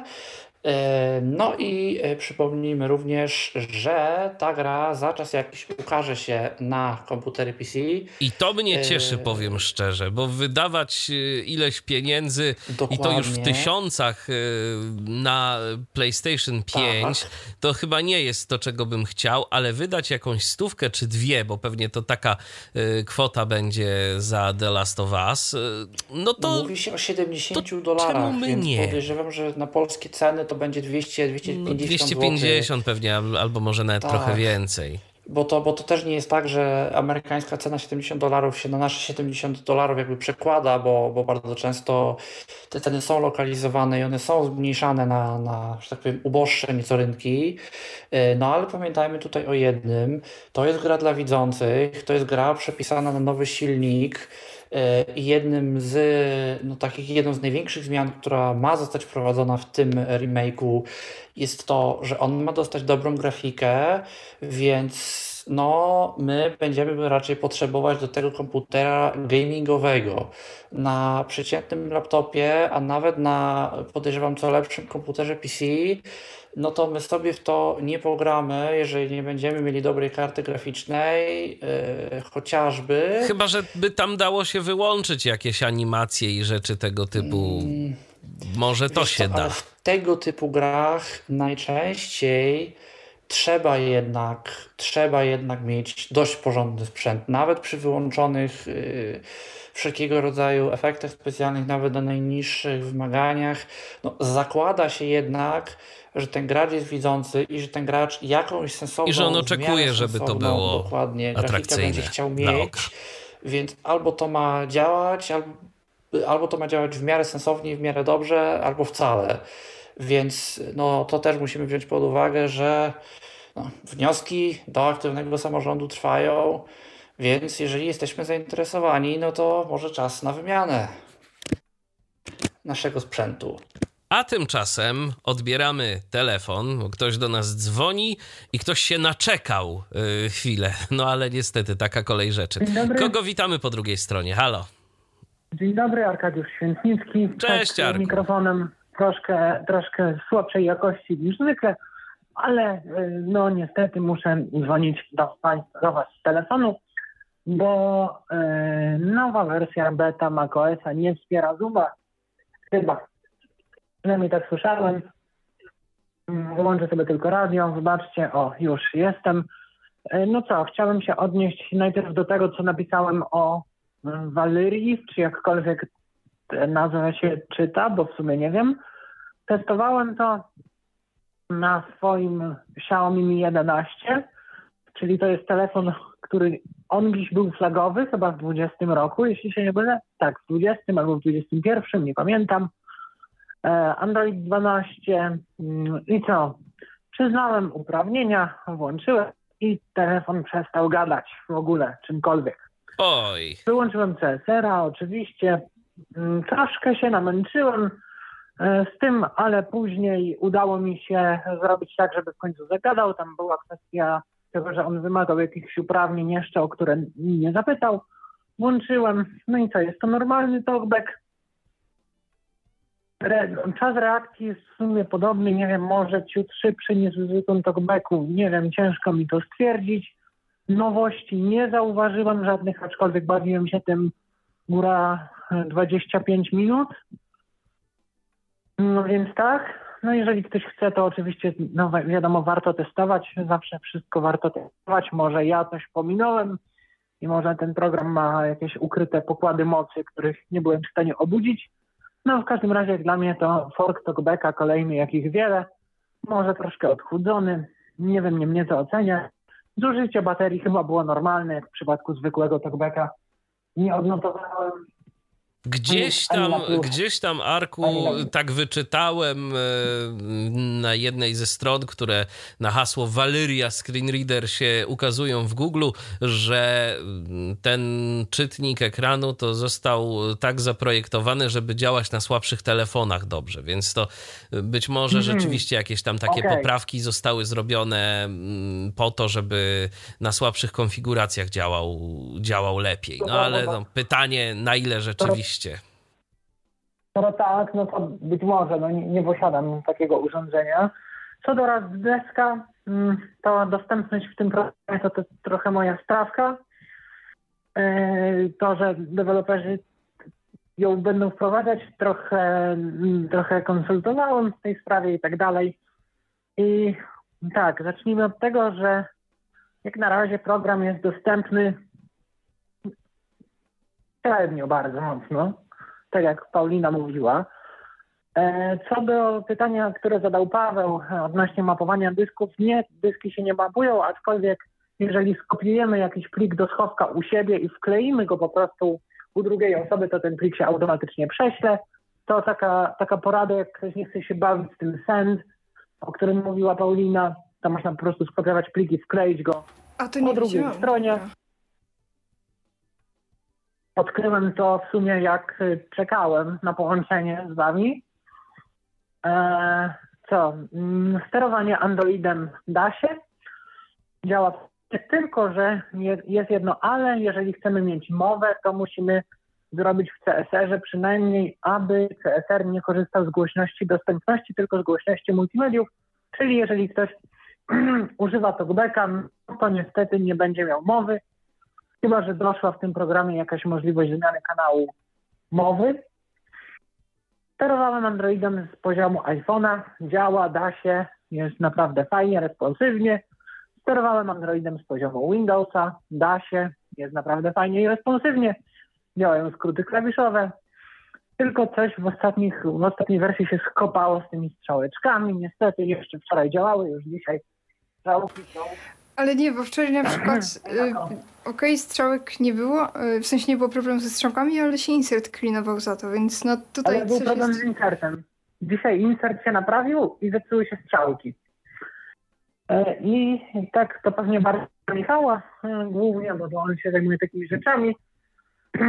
W sumie program serwerowy e, Rust Deska składa się z tak naprawdę czterech części, bo jest serwer główny, serwer, który odpowiada za e, po prostu no, ca całą komunikację, wysyłanie obrazu, dźwięku, plików i tak. Drugi serwer odpowiada za generowanie ID i haseł losowych. Trzeci serwer odpowiada za e, serwowanie klientom ewentualnych nowych wersji programu. I czwarta, czwarta część tej infrastruktury to jest opcjonalny klient przeglądarkowy, który możemy sobie postawić, acz nie musimy. I aplikacje webowe, jak to aplikacje webowe, są średnio udane, aczkolwiek ten klient przeglądarkowy działa, jest dostępny. Jeżeli mamy Google Chrome, to możemy z powodzeniem ty, tym klientem sterować jakimś innym urządzeniem. E, klient e, jest postawiony jakby oficjalny na stronie web.rustdesk.com. Tam możemy sobie e, po, potestować, jak on działa, jeżeli chcemy go stawiać u siebie. No nie będę wchodził akurat w szczegóły takie techniczne, jak to się postawia, bo jak to się stawia, spędziłem całą noc nad tym. Udało mi się. Postawiłem nie kompletną infrastrukturę, ale na tyle, żeby działało. I naprawdę y, opóźnienia są naprawdę minimalne. Też deweloperom taką sugestię, żeby dali możliwość enkodowania tego dźwięku do słabszej jakości, bo jeżeli byśmy potrzebowali na przykład samej syntezy, no to nic nie stałoby na przeszkodzie, żeby wysyłać dźwięk na przykład w 8 kHz, no nie? I wtedy, wtedy mielibyśmy co prawda bardzo słabą jakość, ale niezwykle szybki dostęp do, do wszystkiego. Yy, I raz desk, no kombinujemy jak zrobić fajnie wracanie do komputera macierzystego. Na razie będzie pięciokrotne naciśnięcie kontrola, aczkolwiek e, też rozważamy jakieś takie z firmware'a może zapożyczyć rozwiązanie, że się trzyma Ctrl Alt po prostu przez jakąś dłuższą chwilę i wtedy, wtedy wychodzimy. No nie wiem, to jest do, mm, to jest jeszcze kwestia taka do rozwiązania. Mm, Ale rzeczywiście fajnie by było, gdyby się pojawiło jakieś takie uniwersalne, a przy tym e, w miarę dostępne rozwiązanie do pracy zdalnej, do, do świadczenia jakiejś pomocy technicznej. I w dodatku open source. No. No to, że open source to akurat nie wiem, czy to takie dobre, e, aczkolwiek no raz desk fajnie się do tego nadaje, bo e, jeżeli konfigurujemy ten program na własnej infrastrukturze, to z tego bądź nie, ale cała konfiguracja jest zawarta, uwaga, w nazwie pliku. Na co chyba jeszcze nikt nie wpadł, żeby O! tak chore rozwiązanie wprowadzić. Ale ma to pewną zaletę taką, że jeżeli dystrybuujemy taki plik, to, to klientowi, jakiemuś osobie, której chcemy świadczyć pomoc zdalną, to my możemy wszystko dostosować po swojej stronie. Osoba tylko uruchamia taki program, i czeka od nas na połączenie. I ważne, żeby nie zmieniła nazwy. No tak, no bo wtedy się wszystko posypie. Ale ta nazwa dosłownie Aczkolwiek- wygląda jak coś bardzo lewego, Jak jak, jakiś wirus. Tak, bo tam jest zawarty host, klucz GPG i tam potem się robią z tego właśnie takie cyferki, literki i znaczki, jest ich bardzo dużo. Mm, I ta nazwa tak wygląda. No, Androidzie możemy wpisać ręcznie serwer, po prostu wpisać, wklepać, na iPhone tak samo, w kliencie przeglądarkowym też, na Macu też, na Windowsie z jakiegoś powodu. Nie pytajcie dlaczego trzeba zmienić nazwę plików, aczkolwiek procent updata, procent backslash rasdesk jest plik rasdesk.toml. Nie pytajcie mnie, co to za format, wygląda tak jak zwykle INI, e, w którym możemy, rastowski chyba właśnie, taki język programowania od Mozilla, to ich jakiś chyba format. No w każdym razie tam możemy wpisać host a, do tego ID server i, i do relay server, to są te dwie części, o których mówiłem. Domyślny serwer też jest w porządku, no wiadomo, ma troszkę większe opóźnienie, jest chyba w Norymberdze, e, jeżeli się nie mylę. E, no, ale jest i można korzystać. To jeszcze do Fluent Searcha. E, parę takich rzeczy doszło wsparcie do JOSa, które własnoręcznie napisałem, więc się, że mogłem też swój kod jakiś wprowadzić do Fluent. Jest też e, do Fluent wtyczka dla YouTube'a mojego autorstwa. Możemy przeszukiwać, kopiować linki i otwierać w przeglądarce. Pobierania nie zrobiłem, bo tych programów jest masa. To ma bardziej szybko przeszukiwać, a nie pobierać pliki. Miałem na początku sobie powiedz-. A sorry, że ci przerwę. Yy, powiedz, y, czy to y, otwieranie w przeglądarce y, obsługuje też tą mini przeglądarkę w Searchu wewnątrz? Właśnie y, wprowadziłem dzisiaj, wysłałem commit, zobaczymy kiedy deweloper zaktualizuje to na swojej stronie, ale właśnie zrobiłem tak, żeby można było do tego preview Fluent Searchowego ładować te filmiki, czyli no po prostu je podglądać w samym FS-ie, tak? Okej. E, Co jeszcze? E, W tej nowej wersji Fluent Searcha, o której mówiła Paulina, ważna rzecz, mm, wyszukiwanie tak zwane zmyte, czyli jeżeli mamy na przykład program Visual Studio, w sensie V i S O L S T U D I O i wpiszemy VS, to program rozpozna te inicjały. Działa to też mm, częściowo, powiedzmy, Jeżeli tylko część nazwy chcemy tak uzupełnić, czyli na przykład Visual Studio Code, możemy albo wpisać VSC, albo mm, VSCode, albo w Studio, w Studio na przykład i wtedy też nam to uzupełni. E, Nie wiem, MW to Microsoft Word i tak dalej, i tak dalej. Także to jest fajne. Jeżeli chodzi o te zadania, to mamy teraz możliwość mm, dodawania tam bloków, które wypowiadają jakiś tekst mową, odgrywają dźwięk, bądź też, e, bądź też możemy zmieniać dźwięki dla konkretnych typów wyników wyszukiwania. To już było jakiś czas temu.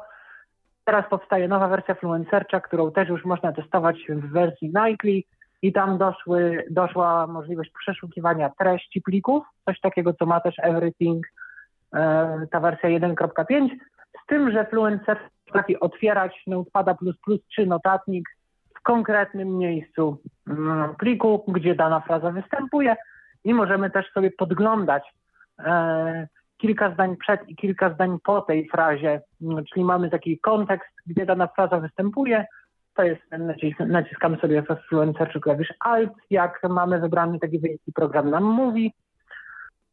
E, No więc tak, ukazał się też Total Commander 10.5, w którym jeżeli chodzi o dostępność, to mamy dostępny ten pasek przycisków pod Alt Shift F11, e, mamy poprawki w etykietach płatnych przycisków, w tym edytorze kolumn, także Total Commander też doczekał się aktualizacji, mm, której jakiś czas też nie było. No a ten program nie dostaje zbyt często aktualizacji, ale dostaje takie Ale jak już dostaje, to sporo tam w changelogu się pojawia.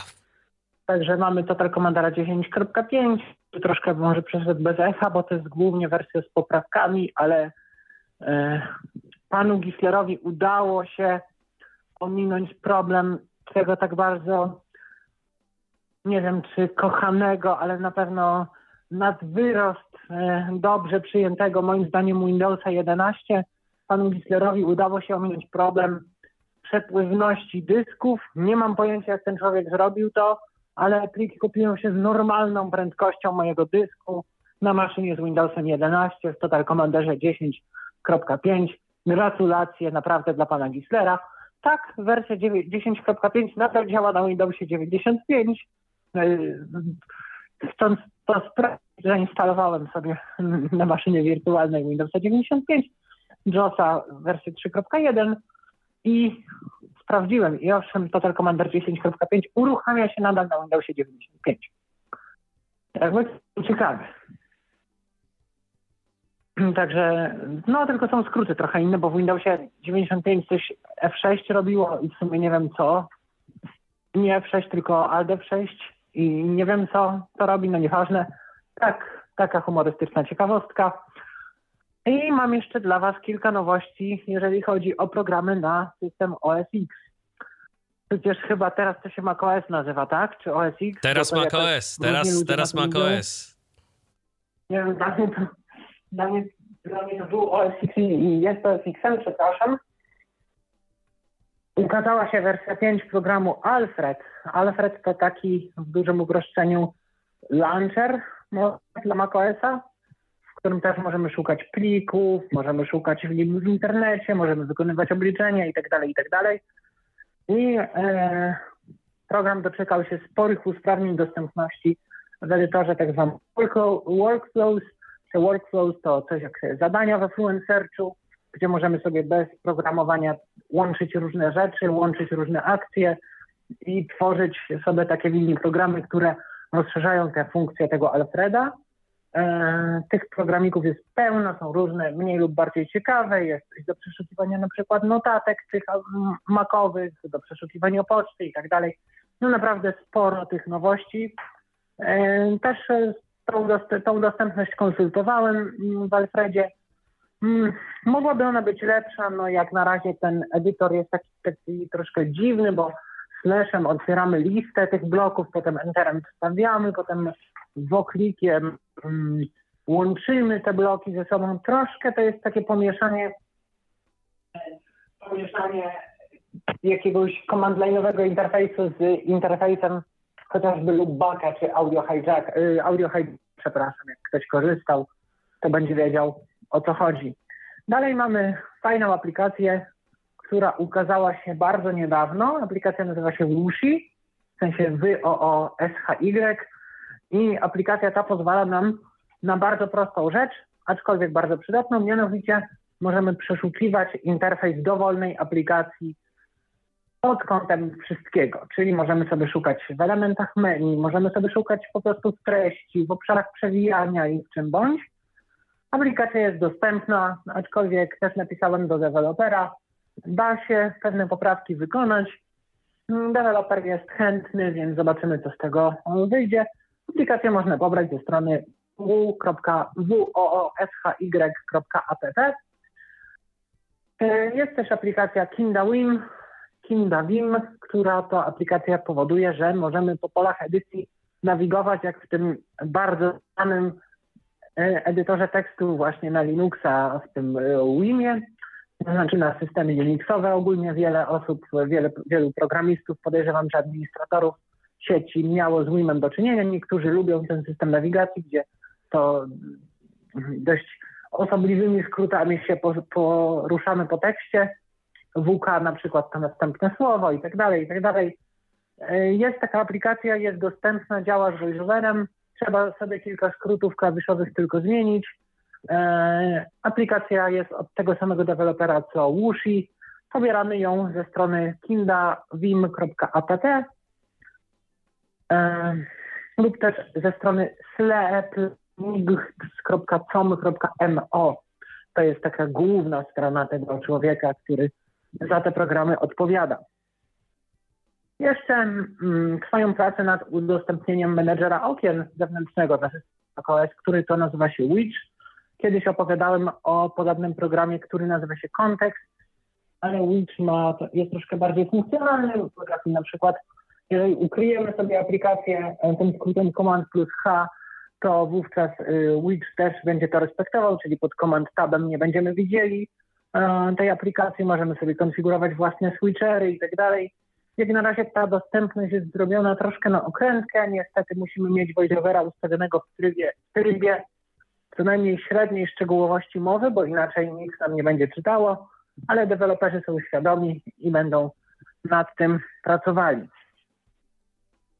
Więc tak, taka garść nowości, podejrzewam, akurat Mikołaja mogłoby zainteresować częściowo e, i ludzi, którzy korzystają z macOSa też się w tym systemie dzieje sporo, jeżeli chodzi o dostępność.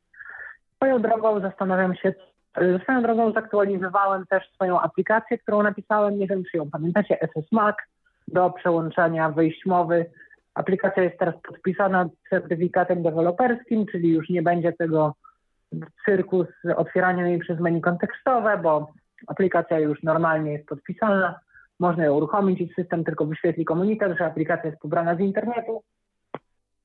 E, czy ja w ogóle jestem? Bo... Jesteś, Arku, jesteś, słyszymy cię cały bo czas. Tak mówię, mówię długo i... Nie, spokojnie, my po, my po prostu słuchamy i nie przerywamy. W każdym razie SS Maca podpisałem certyfikatem deweloperskim. Aplikacja jest nadal tak prosta, jak była, bo nie miałem czasu jej jakoś połatać, ale um, poprawka ważna działa z macOSem 13. No niestety mój ukochany loopback nadal nie działa z macOSem 13, więc na prezentację tego w tym podcaście będziecie musieli troszkę poczekać, bo niestety nie mam tego jak nagrać. Bo loopback, ani loopback, ani audio hijack niestety nie działają, mm, nie działają z tym, e, z tym systemem a w związku z tym wszystkie aplikacje, a jest ich wbrew pozorom pełno, do których firma Rogue Ameba e, licencjonuje ten swój silnik audio, mm, też te programy nie będą działały. Tam chociażby w Discordzie streamowanie audio się sypnęło przez to, że oni nie zaktualizowali tego silnika. No ale to jest beta i takie rzeczy mają prawo się dziać.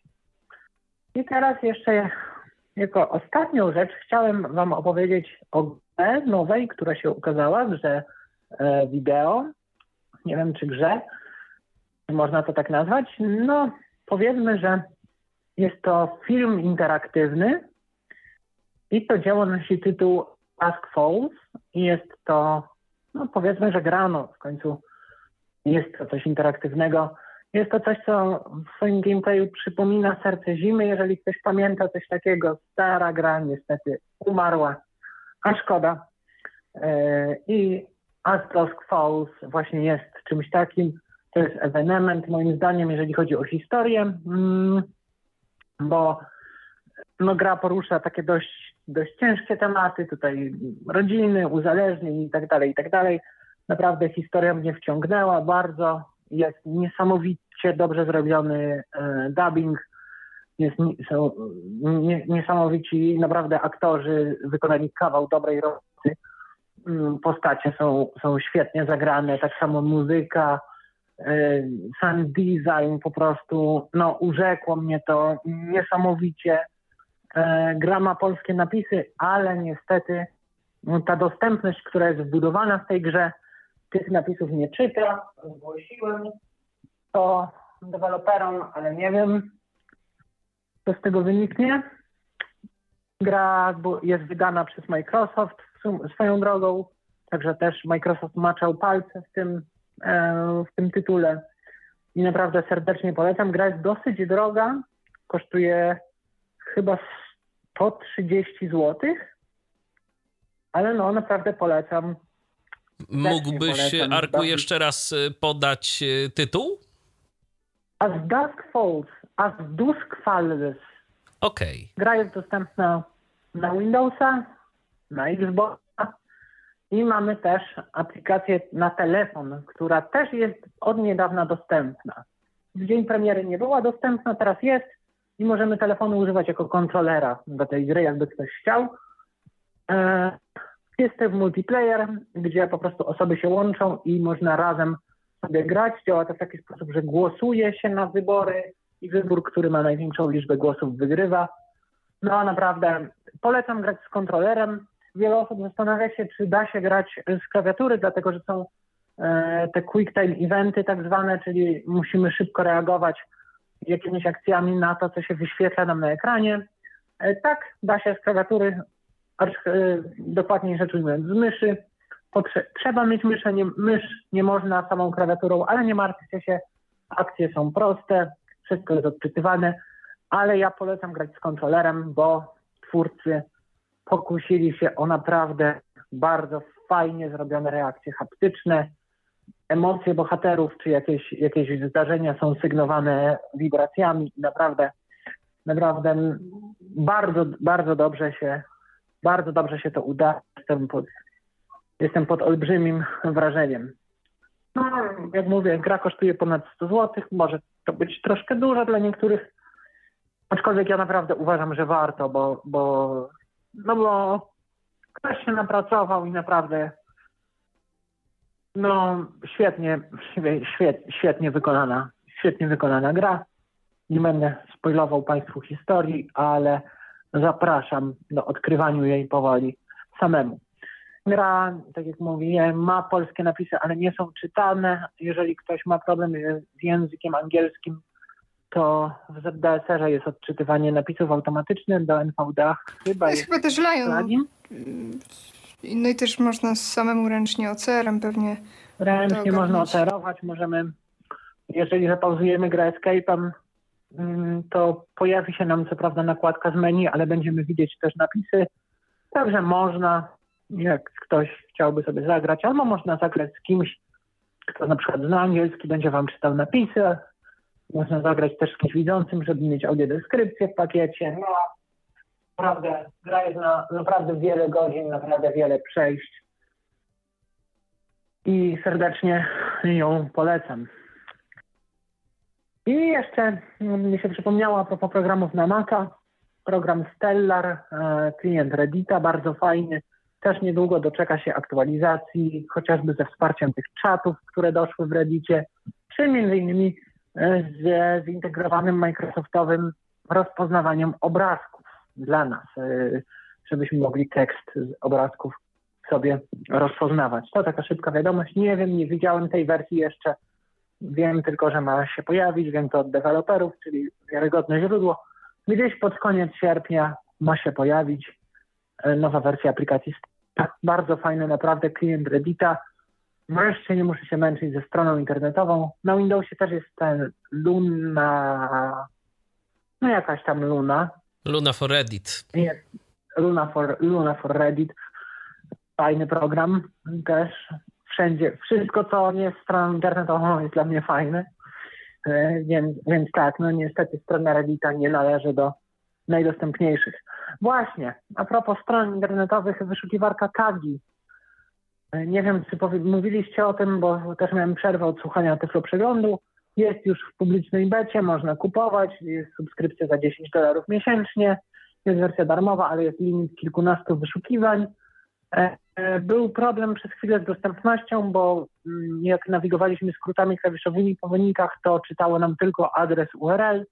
Teraz zostało to naprawione, są normalnie nagłówki, ale jak nawigujemy JX, to mm, jest czytany faktycznie tytuł wyniku. UD możemy sobie e, oznaczać, czy lubimy dane wyniki, czy nie, żeby potem z danych domen nam wyniki nie wyskakiwały, albo właśnie, żeby wyskakiwały częściej.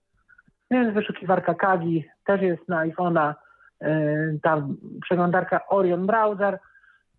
No mnie to nie jest potrzebne, bo nie podobają mi się idee, jakie za tą przeglądarką idą, ale jak ktoś chce mieć przeglądarkę, która jest budowana na WebKidzie, czyli na tym oficjalnym frameworku Apple'owskim do budowania przeglądarek, i chce mieć do tego rozszerzenia z Chroma, no to może sobie tego Oriona pobrać.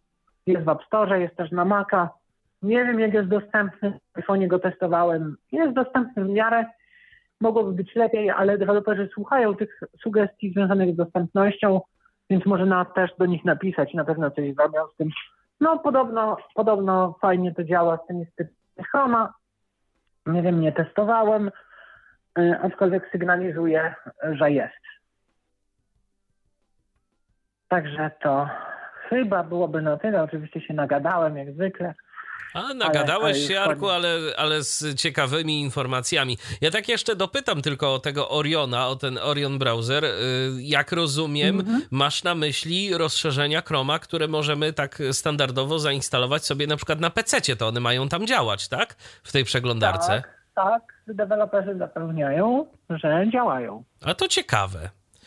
A, a, swoją drogą to mógłbyś zdradzić, y, jakie są, bo wspominałeś o tym, że no nie podoba ci się wizja, y, która stoi przy tworzeniu tego, tego rozwiązania. Co tam jest? manifesty o tym, że wszyscy są źli, bo zbierają dane użytkownika, a my ich nie zbieramy, bo jesteśmy fajni i dzięki nam Aha. śledzony w sieci są po prostu czym gadaniem, powiedzmy sobie szczerze, bo bo tak czy tak, nawet jeżeli sam program przeglądarki nie będzie zbierał od nas informacji, to strony będą zbierały o tym informacje i o nas informacje, jakieś manifesty i tego typu rzeczy tego nie zmienią. Ja po prostu nie lubię takiego gadania bez pokrycia. No.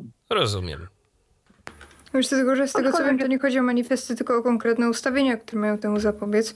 Z tego co przynajmniej tak pobieżnie przejrzałam yy, założenie, ale no jakby i tak nie mam tego jak przetestować, więc tak e, zakończyłbym tę debatę takim cytatem z Sapkowskiego, że wszystko sprowadza się do jednego. A do czego to zaprosiłam do prozy pana Andrzeja? Okej, okay, Jarku, to dzięki w takim razie za telefon, za garść e, interesujących informacji. No i czekamy na więcej w kolejnych Tyflo Przeglądach. Dziękuję. Do usłyszenia. Do usłyszenia. Trzymaj się. A teraz przechodzimy do kolejnych wieści, tym razem wieści ze świata, które ma dla nas Paweł. E, tak. Jeszcze zanim, tak? E, to jedna informacja dotycząca właśnie Maca, odnosząca okay. się trochę do tego, co Arek powiedział i dotycząca bety.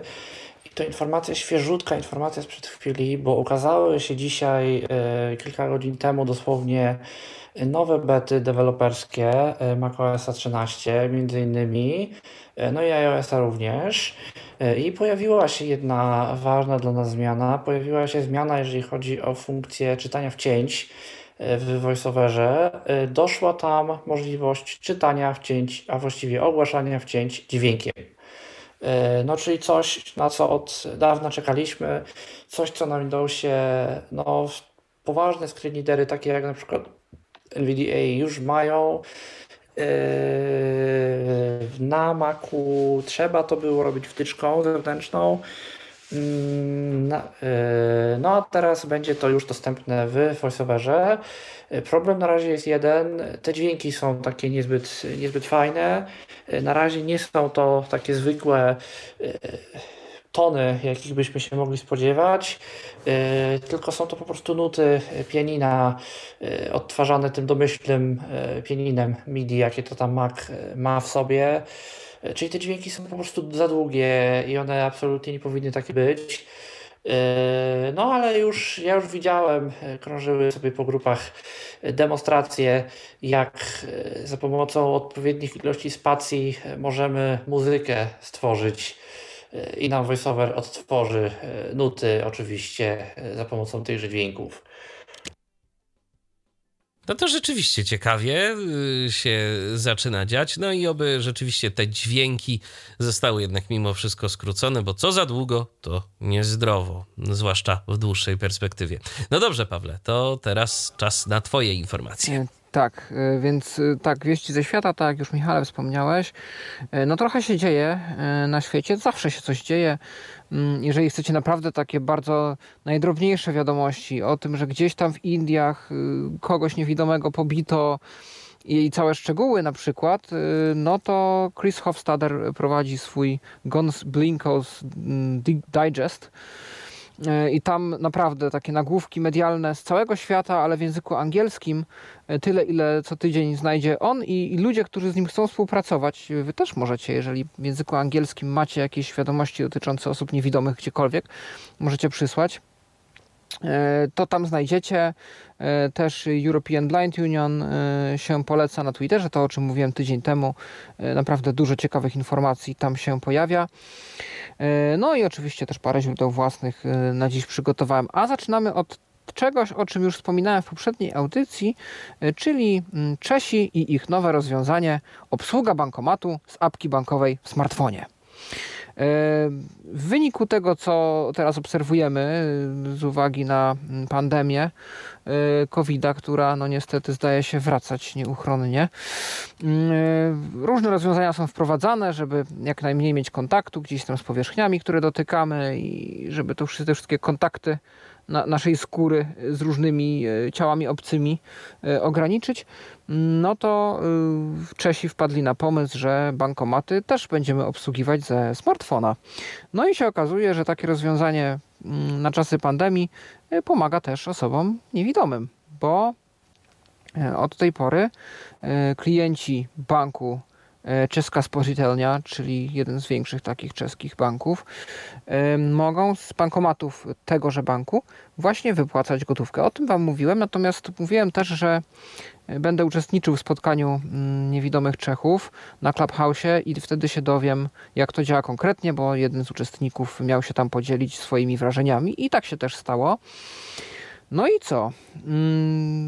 Wygląda to tak, że na mm, bankomatach, ja wtedy jeszcze słyszałem o liczbie 1300, a teraz już słyszałem, że wszystkie, więc nie wiem, mm, tu informacje są gdzieś e, skonfliktowane, ale, ale no miejmy nadzieję, że jest ich jak najwięcej. E, wyświetla się, kiedy nic z tym bankomatem się nie robi, kod QR. On się powinien wyświetlać w, dolnym, e, w dolnej części ekranu, gdzieś na wysokości 1 trzecia. Ktoś mówił też, że w górnym lewym rogu się wyświetlał, więc nie wiem, czy to ja coś źle zrozumiałem, czy to się różnie dzieje, ale raczej u dołu trzeba tego kodu szukać. E, no i w tym momencie tak, e, klient takiego banku otwiera sobie mm, aplikację George, ona się tak nazywa, aplikacja czeskiej spożytelni i tam wchodzi się chyba w zakładkę więcej, gdzieś tam jest jakiś przycisk i odkrywamy opcję mm, wypłata z bankomatu. I od razu, kiedy tam wejdziemy, możemy zadeklarować, jaką kwotę chcemy wypłacić. Mamy e, kilka predefiniowanych oraz mamy pole edycji, które e, pozwalało na wprowadzenie własnej kwoty. Coś, czego nie ma, a ma być, to jest rozbijanie tej kwoty na konkretne banknoty. Tak możemy robić w tradycyjnym bankomacie, na przykład, że nie wiem, 1000 wypłacamy jako 100, 100, 200 i tam jest też chyba 500. E, zdaje się, koron jest taki banknot i tam jeszcze jedno 100 na przykład. No i w tym momencie mm, jesteśmy przelogowywani do aplikacji osobnej, jaką posiada bank do autentykacji naszych działań, taki tok, tak jakby e, software'owa wersja tokenu, coś czego my w Polsce nie mamy, a wiele banków zaczęło to implementować, czyli po prostu osobna aplikacja do autoryzacji w banku. Tam dokonujemy autoryzacji, wracamy do aplikacji e, George potwierdzamy, że tak na pewno chcemy wypłacić tą y, konkretną y, kwotę i w tym momencie musimy zeskanować kod QR. Różnie ponoć było z zeskanowaniem tego.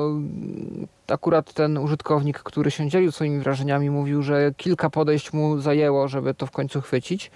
Natomiast gdy się już udało, to wyskakuje komunikat, żeby potwierdzić, czy na pewno e, ID bankomatu E, które widzimy na ekranie smartfona, pokrywa się z ID bankomatu, które jest napisane na bankomacie. No bo chyba nie bardzo chcielibyśmy, e, żeby nasze pieniądze wyjechały e, same z siebie w jakimś innym bankomacie, przy którym my nie stoimy. To byłby raczej mało pożądany efekt. Więc takie potwierdzenie tam jest. I my możemy to potwierdzić. I nawet jako osoby niewidome jesteśmy w stanie to potwierdzić po po pierwsze informacje o tym, jakie jest ID mm, bankomatu, mm, przy którym stoimy, można znaleźć w aplikacji George. Tam jest lista bankomatów, nawet chyba posortowana według tam w pobliżu, włącznie z adresami e, więc o pomyłkę jest trudno, można tam sprawdzić te identyfikatory, tak samo na stronie e, czeskiej spożytelni jest to wszystko dostępne oraz też na stronie SONS, czyli Czeskiego Związku Niewidomych, e, jest do pobrania tabelka w Excelu e, z rozpiską wszystkich bankomatów oraz ich adresów i ID. Więc jest przynajmniej kilka sposobów, żeby potwierdzić, że bankomat, przy którym stoimy, to w istocie ten bankomat, z którego chcemy wybrać pieniądze. No i gdy już to zatwierdzimy, wtedy pieniądze z bankomatu wyjeżdżają. Wyjeżdża też potwierdzenie, jeżeli sobie go wcześniej zażyczyliśmy, to też w aplikacji możemy ustalić chyba tam, gdzie kwotę. No i cała transakcja się zamyka. Więc yy, tak to wygląda. Tak to mm, jest rozwiązane w Czechach. No miejmy nadzieję, że i my w Polsce kiedyś się doczekamy obsługi e, bankomatów z poziomu aplikacji naszych banków. Byłoby to super. Skoro w Czechach się da, to może u nas też, a pobudki mogłyby być podobne, no bo no pandemia, mm, co by nie mówić, no ja się obawiam i chyba nie tylko ja, że jeszcze wróci i z nami pozostanie na jakiś czas. E, natomiast jeśli już o pandemii mowa, no to też kolejna rzecz, o której już kiedyś wspominałem, albo wspominaliśmy nawet, bo nie wiem, czy tu Mikołaju też się nie dołączałeś do dyskusji wtedy, e, czyli dostępne testy covidowe w Stanach. E, firma Ilium takie testy udostępniła. Wtedy jeszcze mówiliśmy, że było takie zalecenie w tej federalnej agencji tutaj rządowej Stanów Zjednoczonych, żeby jednak z tych testów korzystać tylko w ostateczności, kiedy nie mamy możliwości skorzystać z pomocy, e, ani tam z pomocy asystentów AIRA e, i tak dalej. Jeżeli rzeczywiście nie mamy, to żeby zamawiać teraz, to się już poszerzyło, każdy może z takiego testu e, skorzystać. A czy ten test jest dostępny i jak to wszystko rzeczywiście działa? No to tutaj Scott Davert w ramach listy mailingowej Tech, TechVI E, podzielił się swoimi wrażeniami, bo ostatnio taki test musiał wykonać. E, no i mamy tutaj informację następującą. E, no dzień dobry wszystkim. Ostatnio musiałem wykonać w weekend test covidowy i pomyślałem, że podzielę się z Wami mm, moim doświadczeniem. Nie widzę absolutnie nic, więc nie mogę z tej perspektywy nic Wam powiedzieć. Chodzi tu pewnie o opis E, jak wyglądają urządzenia wizualnie i tak dalej. Natomiast e, mm, najpierw mamy opis e, tutaj opakowania. Dwa, pierwsze opakowanie, które przyszło, miało w sobie dwa testy, ale żeby tą, te testy wykonać, trzeba pobrać aplikację i powiązać ją na Bluetooth z, z analizatorem czyli jakby z analizerem, z tym urządzeniem, z tym testem, e, który my dostajemy. E, problem polega na tym, że e, jedynym sposobem, w jaki instrukcje są nam przysłane, jest bardzo mała czcionka czarnodruku napisana i ani na stronie mm, właśnie Agencji Zdrowia, ani też nigdzie indziej e, nie jest napisane, jak ta aplikacja się nazywa. Jak się wpisze w App Store'a Accessible COVID Test, to też wychodzą jakieś bzdury, jakaś inna aplikacja, która w ogóle nie jest nam do niczego potrzebna, e, w związku z czym e, no właśnie, to jest problem, jeżeli ktoś nie jest orientowany, nie, nie orientuje się w internecie na bieżąco, to też nic się nie dowie a propos tego, jaka to aplikacja. Mm, no ale Mm, ale w końcu się da. Da się pobrać na iPhone'ie, na Androidzie. I tak, po pobraniu, po pierwszym uruchomieniu trzeba zgodzić się na to, by aplikacja korzystała z Bluetootha i parę innych zgód trzeba też udzielić. Następnie trzeba się zarejestrować, zanim będzie można wykonać test. Yy, wymagane jest yy, pierwsze, drugie imię, nazwisko, data urodzenia, Yy, miasto i kod pocztowy.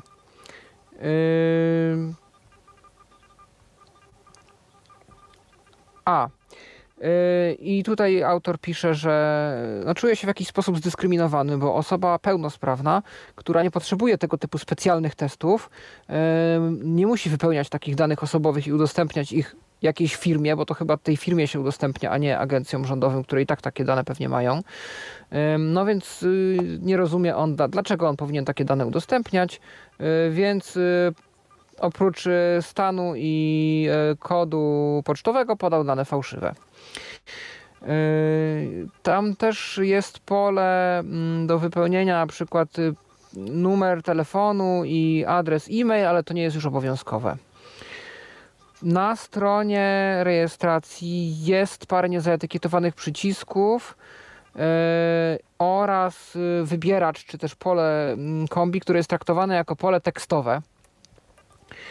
Po wypełnieniu wszystkich informacji trzeba też się zgodzić na warunki, mm, warunki użytkowania Terms of Service,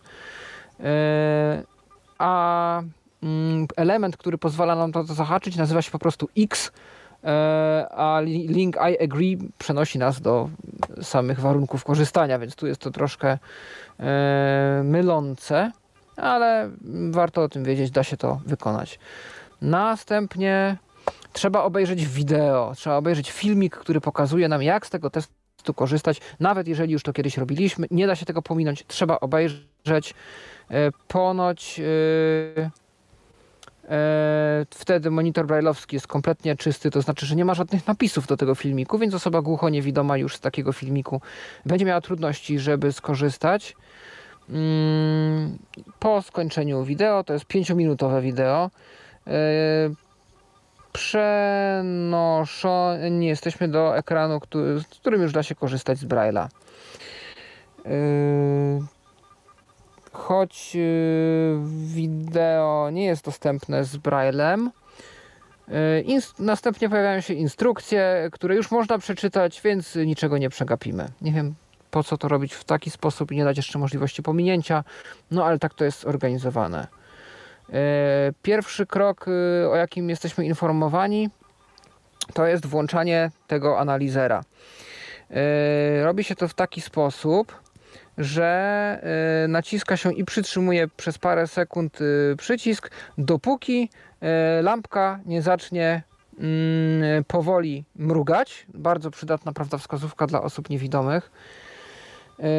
Jeżeli zaczniemy już się łączyć z analizerem, otrzymamy kolejną instrukcję, żeby znowu nacisnąć i przytrzymać przycisk, aż dioda zacznie świecić szybko. No, nie brzmi to jak najbardziej dostępne instrukcje. Aha, a potem zamienia się na kolor yy, ostry zielony. No, okej.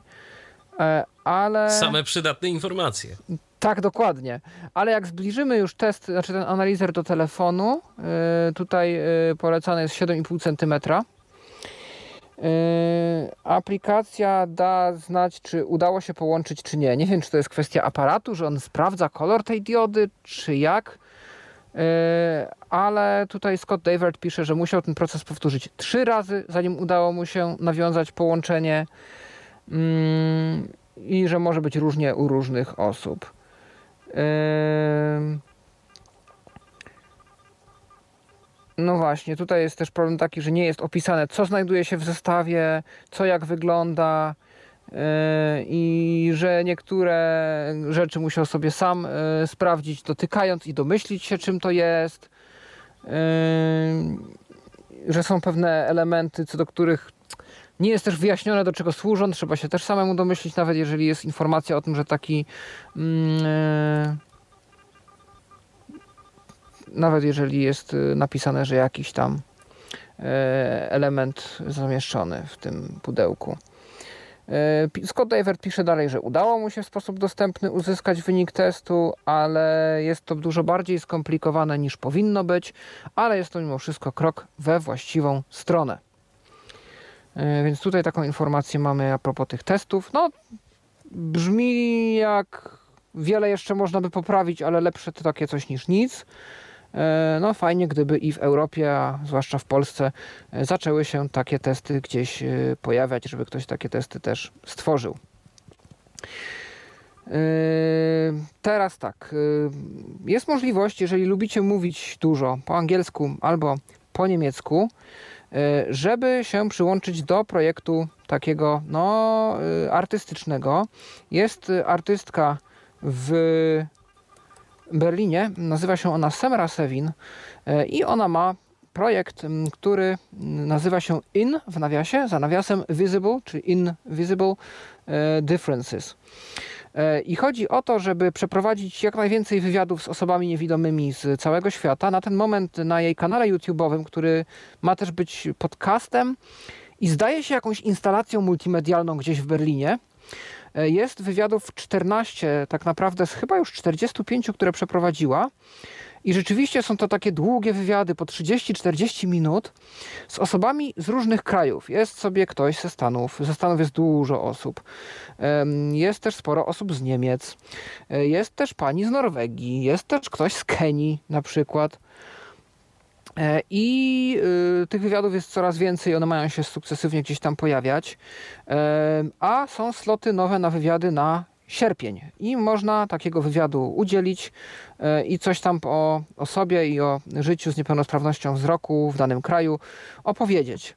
Jeżeli byście chcieli e, się pojawić w takim zbiorze wywiadów na YouTubie, e, czy też w formie podcastu, czy też, bo chyba rozumiem, że tak to ma działać, aczkolwiek dowiem się w najbliższej przyszłości, bo już jestem z Semrą w kontakcie, mm, ma być właśnie jakaś instalacja multimedialna, więc jeżeli chcielibyście, by wasze doświadczenia były usłyszane przez y, odwiedzających wystawę w Berlinie, no to y, to jest dobry adres, żeby mm, się zgłosić i no, że tak powiem, wywiadu udzielić. Ja dałem link do wątku na Reddicie. E, w samej treści postu niestety coś tam nie wyszło i nie udało się zamieścić ani maila, ani numeru telefonu, e, żeby na WhatsAppie skontaktować się z Semrą, e, ale jak przejrzycie komentarze, to znajdziecie komentarz autorki posta, gdzie znajdziecie już te dane kontaktowe. I możecie napisać do Semry maila albo na Whatsappa się do niej odezwać, czy wiadomością głosową, czy tekstową, czy to po angielsku, czy też po niemiecku. No i może załapiecie się na wywiad i będziecie mogli o swoich doświadczeniach opowiedzieć. Fajnie by było zbudować taką poniekąd bibliotekę, żywą bibliotekę, no może żywą nie, ale multimedialną bibliotekę różnych doświadczeń z różnych krajów. No a nawet jeśli nie, to możecie wyszukać sobie na YouTubie in w nawiasie za nawiasem visible in, lewy nawias in, prawy nawias visible differences, invisible differences i tam zapoznać się z tymi wywiadami, które już są wrzucone, no i się dowiedzieć, jak to jest z tymi osobami e, niewidomymi na całym świecie. To jeśli chodzi o osoby niewidome z całego świata i projekt Semry. My w tym świecie jeszcze trochę pozostaniemy i dowiemy się, jak wygląda e, życie, a poniekąd praca osób niewidomych w Szanghaju, w Chinach. Nie wiem, czy Arek nas jeszcze słucha i coś tu z tego będzie w stanie e, potwierdzić e, lub zaprzeczyć. Natomiast, no właśnie czytałem dzięki Chrisowi Hofstaderowi o bardzo ciekawym projekcie, który w Szanghaju się odpalił, czyli Seed seed Shop, seed shop, seed shop, czyli od nasion kawy, bo o kawę tutaj chodzi. E, jest to inicjatywa przedsiębiorcy z Szanghaju, który w ogóle zaczął od tego, że założył e, kawiarnię, w której to kawę serwuje łapka niedźwiedzia, łapka misia, która wystaje nam przez ścianę i podaje kawę. Więc taki element rozrywkowy. Element społeczny polega na tym, że większość pracowników e, tej kawiarni to osoby niesłyszące. E, no i e, twórca tego właśnie przedsiębiorstwa postanowił dalej rozszerzyć swój pomysł i stworzyć kawiarnię, właśnie Seed Shop, w której kawę będą parzyły osoby niewidome. Jest dwóch braci, których udało się wyszkolić i właśnie jeden z tych braci jest menedżerem, i także baristą. Drugi z tych braci również się wyszkolił. Oni już od jakiegoś czasu wiedzieli, że taki biznes ma wystartować, więc ćwiczyli po 10 kubków dziennie, 100 kubków dziennie e, tej kawy i robili tą kawę tak, żeby już e, podejmując pracę mogli to robić odpowiednio szybko, żeby mm, klientela nie musiała zbyt długo czekać. Aktualnie ponoć są w stanie e, e, robić bardzo szybko. Jest coś mowa o dwóch minutach, taki kubek kawy, a może i nawet szybciej. I e, jest to możliwe, ponieważ udało się zebrać kasę na to, aby firma, włoska firma, włoski producent ekspresów do kawy, Ria Vendors, stworzył im dedykowany dla osób niewidomych ekspres do kawy, który ma różne przyciski do różnych funkcji w różnych kształtach. E, no i dzięki temu oni są w stanie e, dość szybko skonfigurować te różne ustawienia ekspresu e, i ta kawusia się dość szybko tam robi. Już się chwalą nawet, że doszli do poziomu takiego, że robią latę. I właśnie największym wyzwaniem było znalezienie takiego wyposażenia, takich sprzętów, urządzeń, żeby tą kawę mogli robić szybko i bezpiecznie i też w sposób taki, że wszystko mogli e, spokojnie zidentyfikować. E, plan jest taki, żeby tą sieć seed shopów rozszerzyć też na, na całe Chiny, nie tylko w Szanghaju. Mm, no i y, życzymy naszym niewidomym baristom powodzenia. Swoją drogą ciekawe, czy też y, pracują z ekspresami ręcznymi, no bo to też y, po tym się poznaje możliwości baristy, tak, że on potrafi tam zadziałać z tym ekspresem ręcznym, odpowiednio tę kawę ubić, a tutaj no mamy tylko, jeżeli mówisz o ekspresie automatycznym, no to byłoby to tak naprawdę tylko wciskanie guziczków w zasadzie z odpowiednimi programami, ale no to jeżeli klienteli jest dużo, to też to wszystko trzeba w odpowiednim czasie robić. Tak, ja się obawiam, że tu na ten moment to jest właśnie kwestia tej, tego zautomatyzowania, bo ci bracia, ja z tego co rozumiem, to nie jest tak, że oni się interesowali jakoś wcześniej, nie wiem, parzeniem kawy, że to tam robili jakoś hobbystycznie. Tylko oni dowiedzieli się, że będzie opcja pracować w czymś innym niż masaż lub telefonista i się przyuczyli szybko i ćwiczyli to robienie tej no kawy, więc ja się domyślam, że oni e, tam jakoś nie, nie bawili się w jakąś sztukę parzenia tej kawy. Mm, no, ale no, na razie e, tak to jest rozwinięte i właściciel ma nadzieję, że to będzie pewnego rodzaju przykład, jak postępować, jak można tworzyć miejsca pracy dla osób niepełnosprawnych. On by chciał dalej to rozszerzać. No więc tu życzymy powodzenia trochę mniej pozytywna wiadomość to jest, to są wrażenia, y, opowieści, które zebrało BBC osób niewidomych, y, masażystów niewidomych, którzy, które przeżyły y, Szanghaj i lockdown. My z mediów wiemy, jak wyglądała sytuacja w Szanghaju, kiedy weszła polityka zero COVID, kiedy tak naprawdę no, ludzie naprawdę nie mogli wychodzić z domów albo mogli w bardzo określonych jakichś tam przypadkach gdzie były problemy z dostarczaniem nawet jedzenia. E, jeżeli Was interesuje coś w takiego w języku polskim, jak to wyglądało i to z pierwszej ręki, e, to warto się zainteresować tym, co publikuje Weronika Truszczyńska, bo ona już od lat mieszka w Szanghaju i prowadzi zarówno kanał na YouTubie, jak i Twittera, na którym ja lubię bardzo Twittera Weroniki, bo ona jest jedną z tych niewielu już osób, które pozostały na Twitterze, z osób, mówię, widzących, które bardziej i tak rzeczywiście w kwestii takiego powiedzmy reportażu, tak, i opowiadania na bieżąco, co się dzieje, e, które bardziej stawiają na pisanie słowa, a nie na zdjęcia, filmiki, e, zdjęcia oczywiście bez opisów alternatywnych i tak dalej. E, Weronika się zawsze stara i dużo, dużo, dużo, dużo pisze o tym, co się dzieje w Szanghaju, opisuje swoje różne tam perypetie, co się tam dzieje, jakieś, czasami nawet jakieś techniczne ciekawostki się trafią, jakaś aplikacja, która coś tam, a Chińczycy aplikacjami też stoją w tak życiu codziennym, trochę tak jak my z naszym e, blikiem, z jakimiś zamawianymi przejazdami, jakimiś aplikacjami do zakupów różnych i tak dalej. No i też opowiadała o tym, jak na grupach, na różnych portalach społecznościowych chińskich powstawały grupki e, sąsiadów na w konkretnych osiedlach, w konkretnych dzielnicach, które się wymieniały informacjami, jakie, do jakich to świeżych produktów mają dostęp i jakieś podstawianie sobie tego pod drzwi, pod drzwi mm, i kto ile czego bierze, więc y, no było ostro, a odbiło się to mocno na osobach niewidomych, bo y, no, osoby niewidome, tak jak już wspomniałem, z tego, co przynajmniej z tych mediów, do których mam dostęp, wynika, w dużej mierze pracują w masażu. No i nagle zero COVID, nagle lockdown ścisły i totalny i mm, kliniki czy praktyki masażu pozamykane. No i w tym momencie rząd bez jakiegokolwiek planu na to, jak te osoby wspierać, e, osoby te pozamykane, więc tym bardziej nie mają jak sobie takiego jedzenia na przykład zorganizować. Tam ludzie jedli ryż po kilka dni, tam ludzie zabijali głód pijąc wodę. E, robili tam z czego mogli, jakiś sos sojowy, jakiś ocet, cokolwiek, próbowali coś tam klecić. Mm, były jakieś spotkania jakichś przedstawicieli grup lobbujących za prawami osób niepełnosprawnych z przedstawicielami struktur rządowych. E, kończyło się to jakimś tym cierpliwym wyjaśnianiem, jak działa aktualnie polityka, ale żadnymi pomysłami, jak takie osoby wesprzeć. No i przez chyba parę miesięcy od kwietnia do nie wiem, do czerwca nie, mogli, nie mogły te osoby nijak zarobić, a były to często osoby odpowiedzialne za wyżywienie rodzin, oprócz tego, że samych siebie, no w związku z czym, e, jak widać, no, to są te grupy najbardziej wrażliwe, te osoby najsłabsze, które potem w wyniku polityki takiej, a nie innej najbardziej obrywają. Możecie sobie na BBC, ja podlinkuję do tego e, filmiku tak naprawdę, czy reportażu, bo to jest taki krótki reportaż, mm, możecie sobie posłuchać. Co ciekawe, BBC bardzo fajnie robi e, dostępność swoich, e, że tak powiem, materiałów, bo synchronicznie z tym, co jest mówione, lecą napisy, które to napisy są czytane przez screenreadery.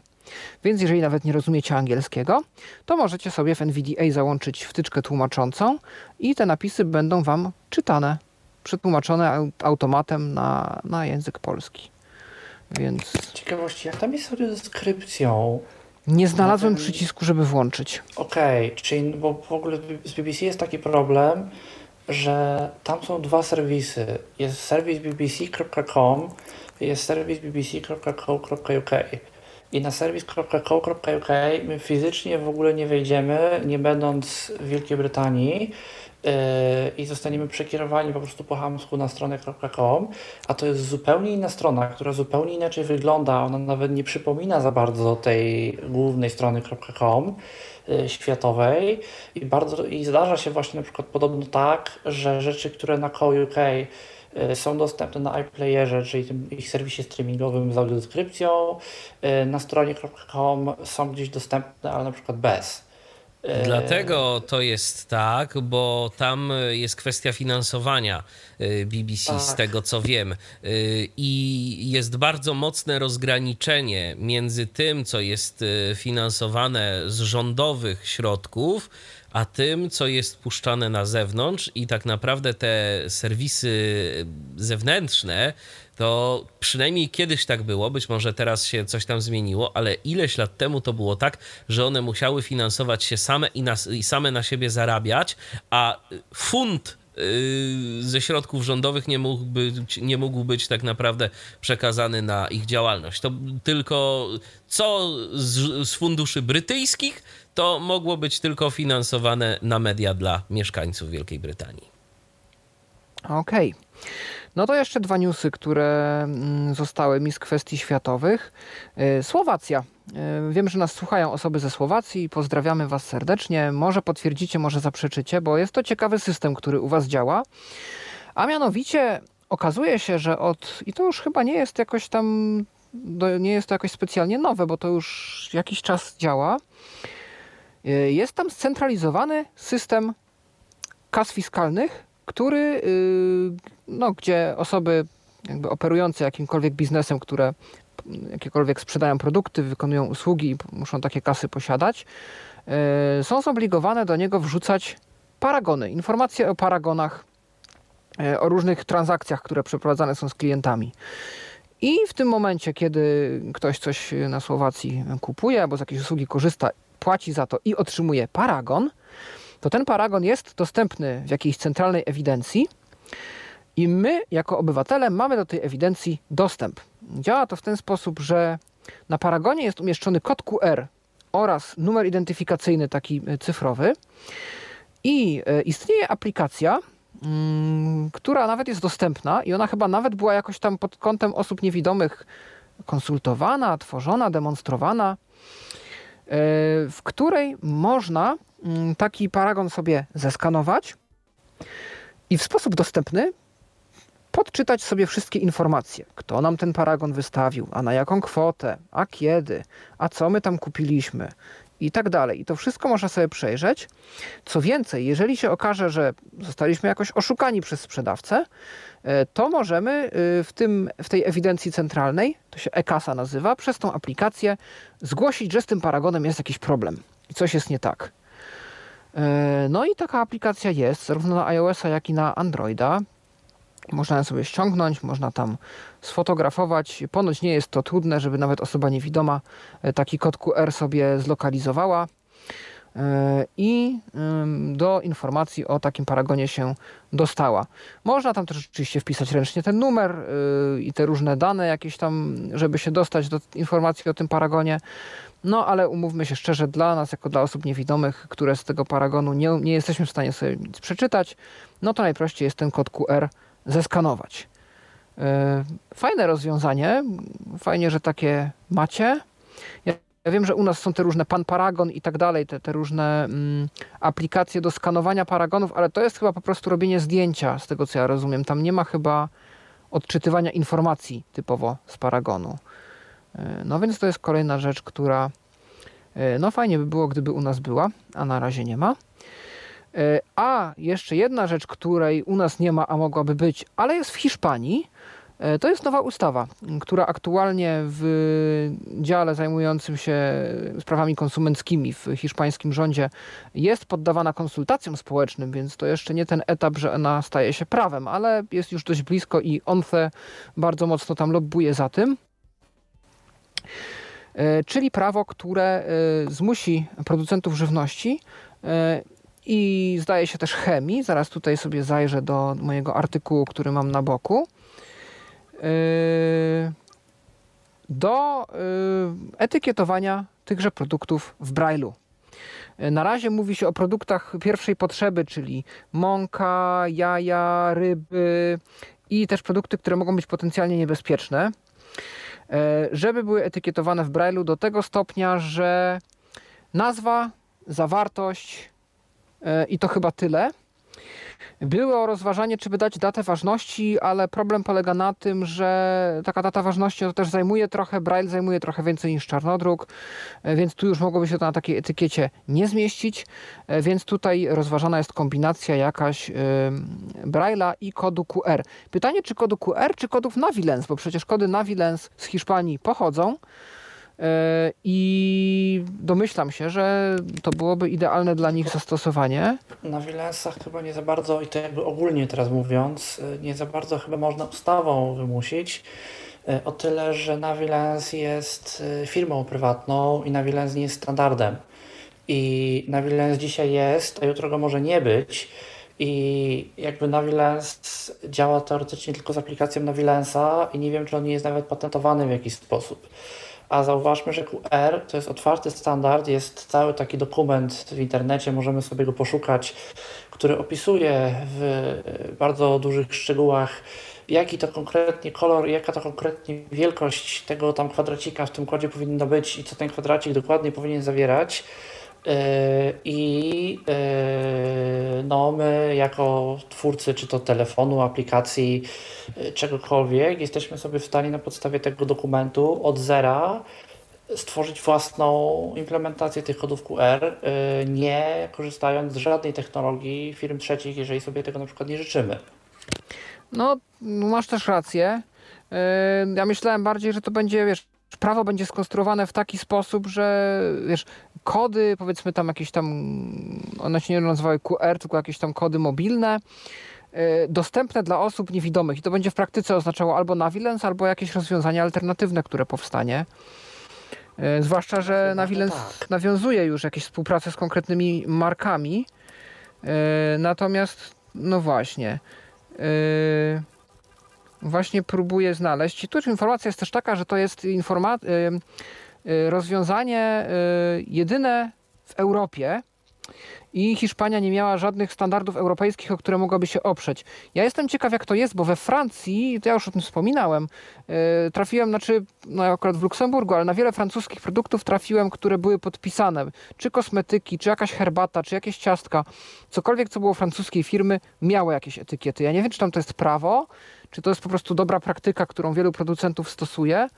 Natomiast, y, no właśnie, to jest jedna sprawa, a druga sprawa jest taka, że Komisja Europejska aktualnie y, mm, planuje strategię y, More Sustainable Food, czyli jakby żywność, która dłużej przetrwa, która będzie bardziej ekologiczna mm, i, i, i będzie mniej gdzieś tam zużywała zasoby ziemi.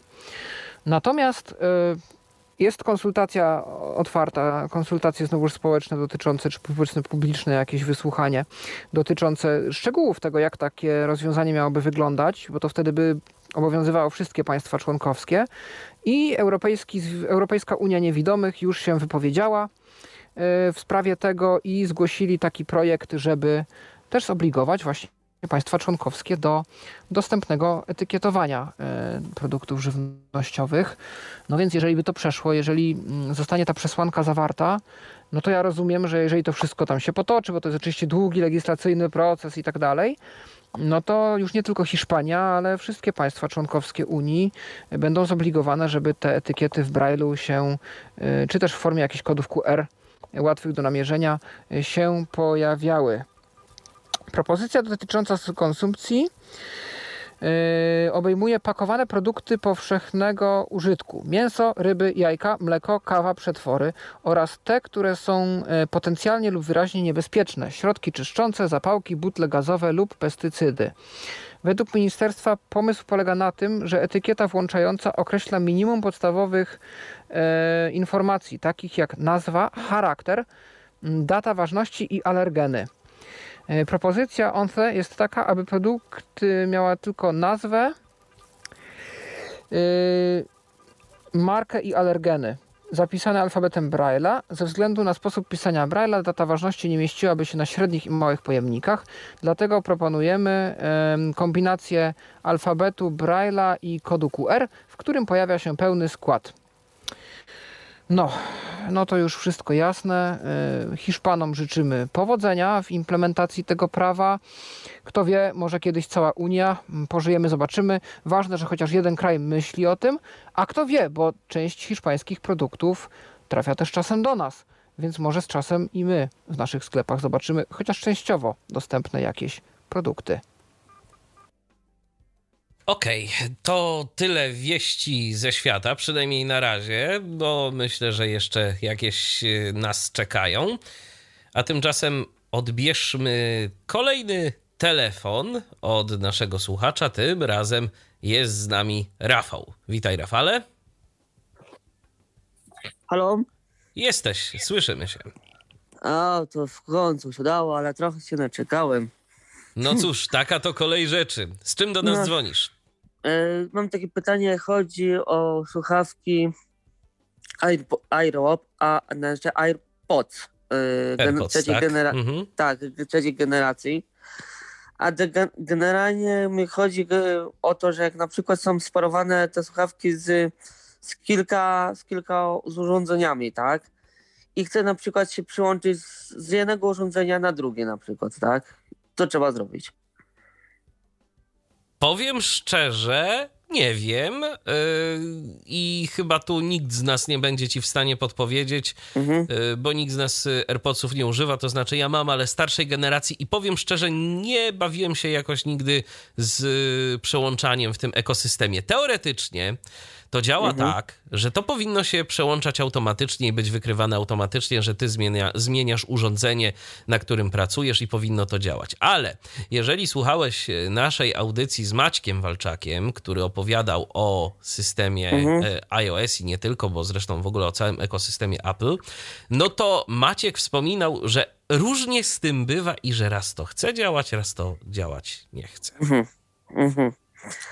A jeszcze mam takie jedno pytanie, e, bo jak dobrze tam mm, słyszałem, jak dobrze słuchałem, bo nie jestem pewien, czy dobrze usłyszałem, bo ponoć słuchawki AirPodsy mają chyba takie coś jak mikro, mik, mikrofon otoczenia, czy coś takiego, tak? Coś yy, na zewnątrz, tak? Czy, czy nie? To znaczy, no one mają te, mm, te tak zwane ANC i chyba też te transparent hearing, tak? Które pozwala na na to, żeby można było słyszeć to, co się dzieje w, y, to, co się dzieje na zewnątrz, jeżeli mamy słuchawki włożone do uszu. Mhm.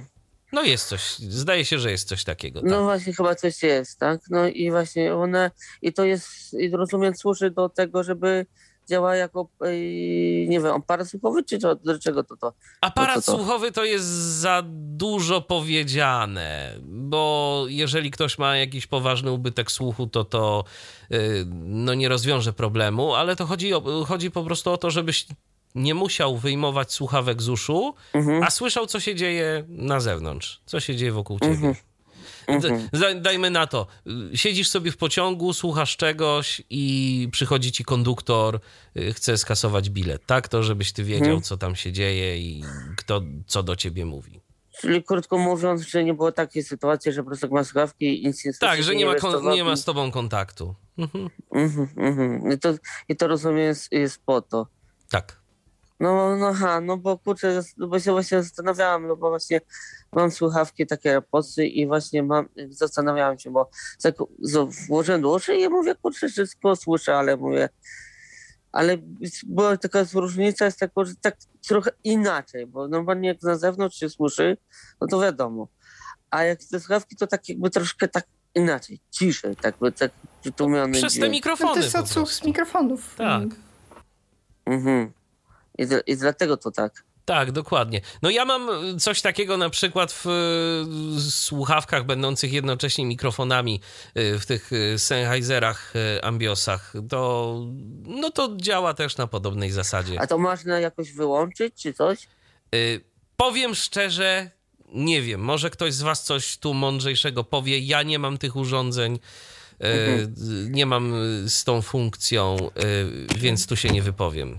Dla mnie w ogóle jakby takie pytanie na antenie o takie rzeczy uważam, że ma troszkę średni sens, bo nikt z nas tutaj nie ma.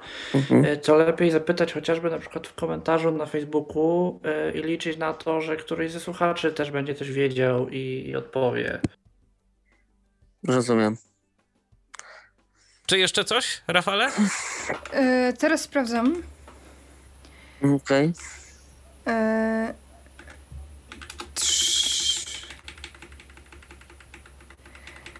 Z tego co wiem, to jest. E, ha. Dobrze, to może. Kurczę, e, to- Wiem, że jak się to przełącza, to się słyszy jakiś konkretny dźwięk. To może. E, I to się przełącza konkretnym przyciskiem na AirPodsach Max. Mhm. E, I też można to jakoś personalizować. Dobrze, w Paulino, to może, to może zróbmy tak, to jak. jest przycisk konkretny. Jak uda ci się coś odnaleźć, to, to się podzielisz z Rafałem tą informacją. Mhm. Szczególnie, że to chyba nie dotyczyło AirPodsów Max, tylko AirPodsów Trzeciej generacji. trzeciej generacji. Tak. Ja tu, ja tu powiem szczerze, no, no ciężko mi się wypowiedzieć w tej kwestii, bo, bo nie kojarzę tak z Jeszcze pamięci, tylko co one mają. Rozumiem. Ja mam tylko jeszcze ostatnie pytanie. Yy, mm, Do czego ta yy, służy ta opcja, jak chodzi o redukcję hałasów? To, To jak, sama nazwa, Pro, jak tak? sama nazwa wskazuje. Czyli co, po prostu tłumi hałas, tak? Tak, czy co? Mm, Przepraszam, teraz właśnie mam to Aha. otwarte. To są AirPodsy Pro. Nie, trzeciej generacji. Nie, Znaczy- AirPodsy trzeciej generacji, AirPodsy Pro to są dwa zupełnie inne urządzenia. Aha. A to tutaj nie mam tej informacji. No Okej. dobra. Dobrze, Rafale, to jeżeli to, jeżeli to tyle, to dzięki w takim razie Tak, za telefon. Dziękuję. Dziękuję za wszelkie informacje. Do usłyszenia. Pozdrawiamy cię, do usłyszenia. Dziękuję. A teraz Paulino, skoro już gdzieś tam jesteś yy, przy głosie, to teraz nam powiesz o dobrych wieściach dla niewidomych diabetyków. E, tak. e, Jest. e, e, Weszło w życie rozporządzenie, które ma rozszerzyć refundację z systemu stałego monitorowania glikemii Freestyle Libre. E, To jest e, właśnie jakiś system, który ma e, za zadanie głosowo informować o e, e, tym e, stanie glikemii e, i przesyłać od razu to mm, do jakiegoś tam lekarza, który nas, e, który się nami opiekuje. I to jest właśnie e, bardzo dobra informacja dla osób niewidomych, ponieważ jest to jedno z niewielu wygodnych i dostępnych rozwiązań, jeśli chodzi o e, kontrolowanie cukrzycy. y, jeśli chodzi o in, intensywną insulinoterapię. Także jest to projekt, który odpowiada na postulaty zgłoszone do Ministerstwa Zdrowia. Mm, no i cóż, dzięki temu będzie łatwiej to wszystko e, kontrolować i, i mierzyć. No, nie jestem w stanie powiedzieć nic więcej, ponieważ nie stykam się z, mm, z cukrzycą na co dzień. Mm, ale, no, ale skoro Fundacja MIR o tym pisze, a ona działa w rejonach niepełnosprawności, no to podejrzewam, że faktycznie jest to coś dostępnego i dla nas fajnego, więc, więc dobrze, że coś się w tym kierunku dzieje i coś się rozwija. I oby rzeczywiście tak było. A teraz y, informacja ode mnie. Ostatnimi czasy się pojawiła aktualizacja mm, oprogramowania Microsoft Teams, oprogramowania przez jednych lubianego, przez innych nie, ale ci wszyscy, którzy gdzieś pracują w jakichś większych skupiskach, y, no to na pewno mają z nim do czynienia. Y, zwłaszcza obecnie, kiedy coraz popularniejsza jest praca zdalna, czy też praca hybrydowa, y, ale i też zresztą w biurach ludzie się mm, za pomocą Teamsów ze sobą komunikują. E, no i cóż, e, jest jedna rzecz, którą mają już inne komunikatory. Teams dostał tę funkcję, a ona może być dla nas przydatna. Tak jak kiedyś wspominaliśmy o tym, jaki jest dobry sposób na przenoszenie mm, różnych notatek czy różnych informacji pomiędzy naszymi urządzeniami, to tu proponowaliśmy na przykład Telegrama, czy właściwie na Windowsie Unigrama, na iOSie klienta Telegrama i tak dalej, i tak dalej. No to słuchajcie, jest opcja, że będzie można uczynić to za pomocą Teamsów. No i co by nie mówić, to Teamsy są jednak tak w ogólności chyba bardziej dostępne niż y, Telegram chociażby, więc y, mówię tu o wieloplatformowości, o takim wieloplatformowym podejściu. Jeżeli ktoś ma różne y, urządzenia pod kontrolą różnych systemów operacyjnych, to wygląd Teamsów jednak jest w miarę spójny. No i teraz jak to działa? Mamy po prostu jeden jeden kontakt na naszej liście, do którego możemy pisać, do którego możemy też, co ważne, wysyłać pliki. I te pliki będą dostępne tylko dla nas. No, oczywiście, wiadomo,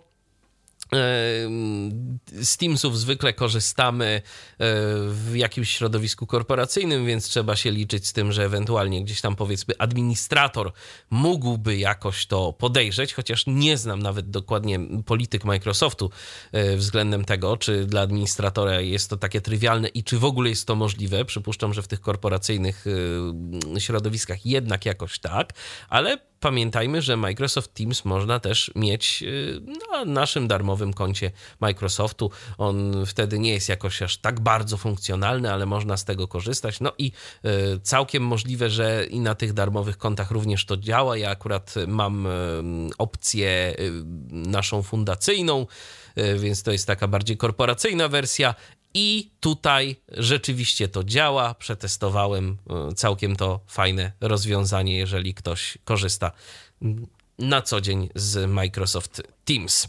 A teraz przenosimy się do innej aplikacji, do innej, można by rzec, sieci społecznościowej Twitterific. Tu nam y, poprawki dostępnościowe przynosi. A jakie o tym teraz Mikołaj? Tak, Twitterific, klient Twittera na y, iOS-a i na macOS-a. Y, poprawki dostępnościowe y, kręcące się w oku motywu opisów alternatywnych, a głównie są to po pierwsze możliwość dodania filtru, bo Twitterific filtrami stoi i tych filtrów ma sporo, na tweety albo zawierające media, albo zawierające niedostępne media, czyli media bez opisu alternatywnego. Oczywiście y, filtry Twitterifika potężne są y, i na wiele różnych reguł nam pozwalają, więc możemy na przykład y, zrobić tak, aby to dotyczyło tylko danej osoby, albo tylko na przykład retweetów przez daną osobę, albo tylko y, wpisów zawierających w sobie jakieś konkretne słowo, z jakiś konkretny hashtag, linkujących do jakiejś konkretnej domeny y, i tak dalej, i tak dalej. Y, więc takie filtry możemy sobie teraz tworzyć. Druga rzecz, możemy podejrzeć sobie opis alternatywny, nawet jeżeli nie jesteśmy użytkownikami czytników ekranu, co oczywiście pomaga w propagowaniu idei tworzenia takich opisów i pozwala ludziom, którzy tych opisów na co dzień nie używają, no, zapoznawać się nawet z tym, jak te opisy należy robić, y, bo z tym jest też bardzo często problem. Po trzecie, usprawniono właśnie dodawanie tych opisów, pole uczyniono wyraźniejszym, większym, jakaś nawet taka ma się pojawiać informacja wizualna, jeżeli zapomnimy tego opisu dodać co oczywiście też y, dla nas ma y, potem wpływ taki, że my te opisy, więcej tych opisów będziemy widzieć, no, skoro więcej osób będzie o nich pamiętać. Też tam się jakieś kilka wizualnych poprawek to tam dla osób słabowidzących pojawiło, ale głównie właśnie te kwestie związane z opisami alternatywnymi. Mm, myślę, że ciekawą właśnie opcją jest ten filtr dla treści niedostępnych. No, ja myślę, że bardzo możliwe, że skorzystam. Zaglądam do Waszych wypowiedzi, które do nas spływają, i tu Mojsior napisał to w kontekście tej gry, którą jakiś czas temu proponował Arek. E, tak przynajmniej przypuszczam, e, bo Mojsior do nas napisał, jak można tę grę mieć taniej. Otóż można wykupić usługę XBX Pass za 4 zł na miesiąc i mieć grę tam za darmo. No cóż, jest to niewątpli niewątpliwie jakaś opcja, yy, warta rozważenia, jeżeli ktoś miałby ochotę tak sobie po prostu potestować i sprawdzić, czy ta gra jest dla niego. Teraz będzie o Linuxie. Yy, zawsze mi się kojarzyło, że jeżeli o dostępności Linuxa mowa, to bardziej dostępne jest to środowisko GNOME. Ale ja się nie znam, ja w Linuxie to raczej pracowałem zawsze i pracuję z konsoli tekstowej. Graficzny Linux to dla mnie zawsze było jakieś coś, co nigdy nie działało dobrze, ale może w tym momencie krzywdzę. A więcej na temat środowiska KDE, y, czyli tego też środowiska graficznego nam powie Paulina. Tak, jeśli chodzi o y, te takie środowiska, które najbardziej kojarzą się z dostępnością, no to przede wszystkim GNOME, ale także Mate, czyli, czyli e, rozwijana dalej starsza wersja GNOMA. W sumie takie małe, fajne środowisko.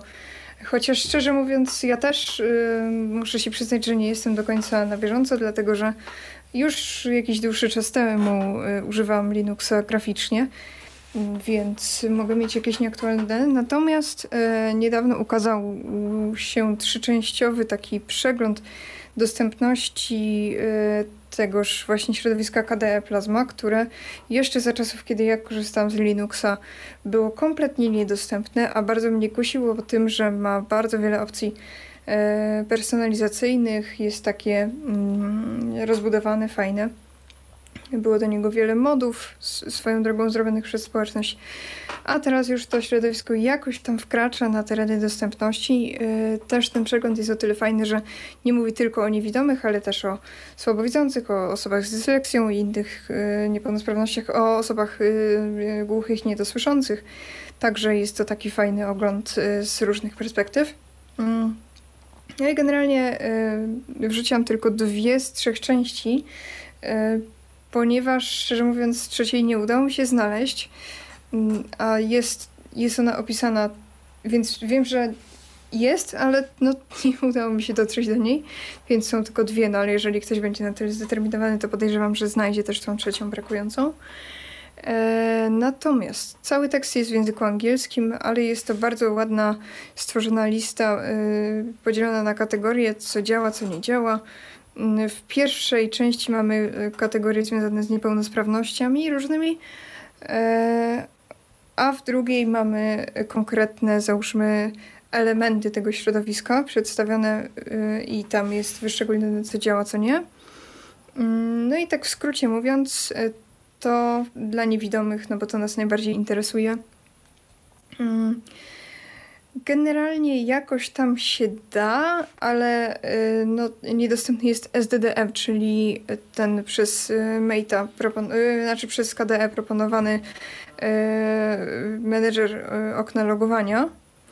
Czyli zalogować się będzie może i problem, ale podejrzewam, że da się to jakoś tak obejść, żeby po prostu na pamięć wpisać po prostu hasło, wcisnąć enter. Nie wiem, jak to tam działa, ale, no ale podejrzewam, że jakoś się to da zrobić.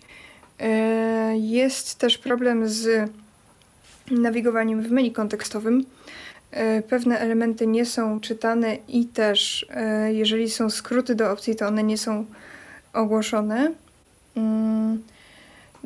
Dodawanie apletów ma swój skrót, co prawda, ale nie da się po nim łatwo nawigować, ponieważ kiedy zaczniemy wyszukiwać, załóżmy jakiś aplet do dodania, to trudno jest, albo chyba nawet w ogóle się nie da wrócić do, e, do przycisków i innych e, elementów okna.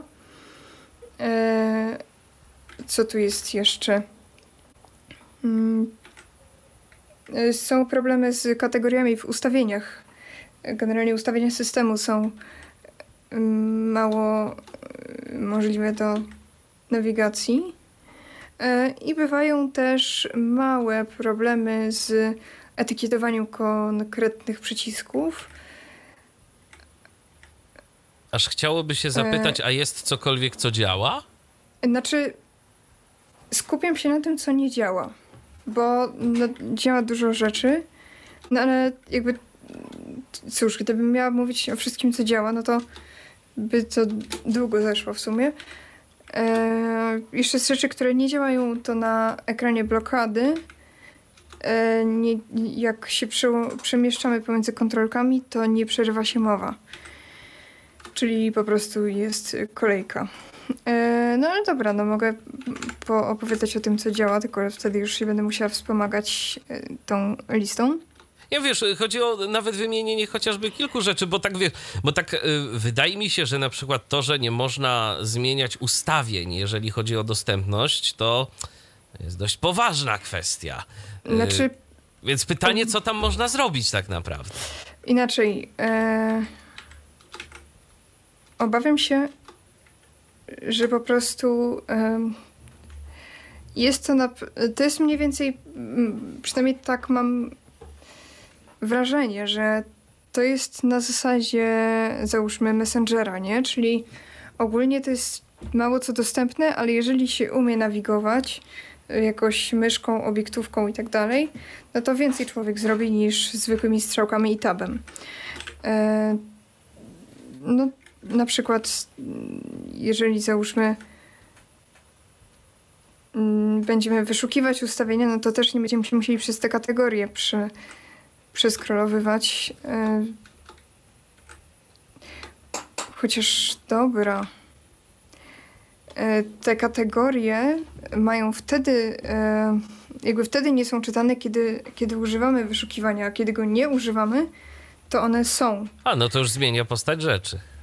Dobra. E, znaczy, no tak, generalnie KDE próbuje teraz w dostępności gdzieś tam działać, więc no myślę, że to jest kwestia rozwojowa i to, że tak wiele rzeczy nie działa, no to jest jakby stan, który się ma zmienić co jakiś czas, no ale ważne, że już coś się daje, żeby się dało tego używać, Chciałoby się powiedzieć, że w końcu, bo ja pamiętam, że ten stan związany z dostępnością GNOME, a niedostępnością KDE, e, to był już w czasach, kiedy ja się gdzieś tam Linuxem po raz pierwszy, e, Linuxem graficznym oczywiście zacząłem interesować, to był zdaje się 2008 rok. I to już tak wtedy było, że się mówiło, że jak chcesz coś dostępnie, to tylko na GNOMie, a jak e, coś, mhm. bo KDE to niestety, ale będzie z tym problem. Także no, mhm. Trochę im zeszło na podjęcie no, tej decyzji, ale lepiej późno niż wcale. Zgadza się, no ale cóż, jest tutaj cała ta lista, więc możemy od razu zobaczyć, czy to jest dla nas, czy, czy nie. No, jest to dobrze napisane, schludnie, mm, także nawet, nawet podejrzewam, że z automatycznym tłumaczeniem jakoś będzie się to dało mm, w miarę ogarnąć. Pamiętajmy też o tym, że za tym środowiskiem stał e, coś, co nazywało się QT. I z QT, jeżeli chodzi o osoby niewidome, zawsze były problemy. E, I ono z czytnikami ekranu sobie nigdy dobrze nie radziło, e, co się zaczyna też zmieniać. I to na przykład TeamTalk już pokazuje, że tam, gdzie do niedawna to była aplikacja prawie nieużywalna, Tak, teraz jest to aplikacja jakaś w sumie nawet trochę sensowna i do pewnego stopnia, jak się człowiek uprze, to da się jej nawet używać. Żeby to było wygodne, to ja nie powiem, ale dać się da. Więc też widać właśnie pod tym kątem postęp. No, nie wiem, co tam jest niewygodnego. To, to wszystko tutaj niestety bardzo zależy od platformy. E, bo na przykład Qt na no tak. E, ma problem z drzewami. Nie pamiętam teraz, z czym miał Qt na Windowsie problem. Pamiętam, że... Z plikami. Wiem, czy... To jest tak. jedyny problem, który ja obserwuję. Nie wiem, czy jeszcze, ale do, do niedawna Qt na Windowsie miało bardzo duży problem z dużymi listami i to na przykład było widać bardzo na Zoomie, na liście użytkowników e, i miał problem z polami edycji. E, nie wiem, czy z poruszaniem się tam strzałkami, z pustymi liniami, z takimi rzeczami. E, na Macu na przykład Qt ma bardzo duży problem z drzewami, bo na Macu nie ma czegoś takiego jak drzewo e, w systemie, nie ma, nie ma do końca takiej kontrolki. No i jest problem, co zrobić, żeby VoiceOver umiał to czytać. No, nie zrobiono nic, niestety.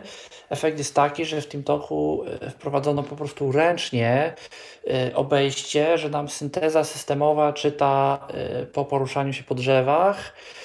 I podobna kwestia jest z polami kombi, listami rozwijanymi z którymi z tego co pamiętam na Windowsie też kiedyś był problem. Tam przy ustawieniach audio zooma był, był, był taki moment, że tam się trzeba było tabem i shift tabem gdzieś e, przejść, żeby, żeby wykryć co, co myśmy tam ustawili do końca.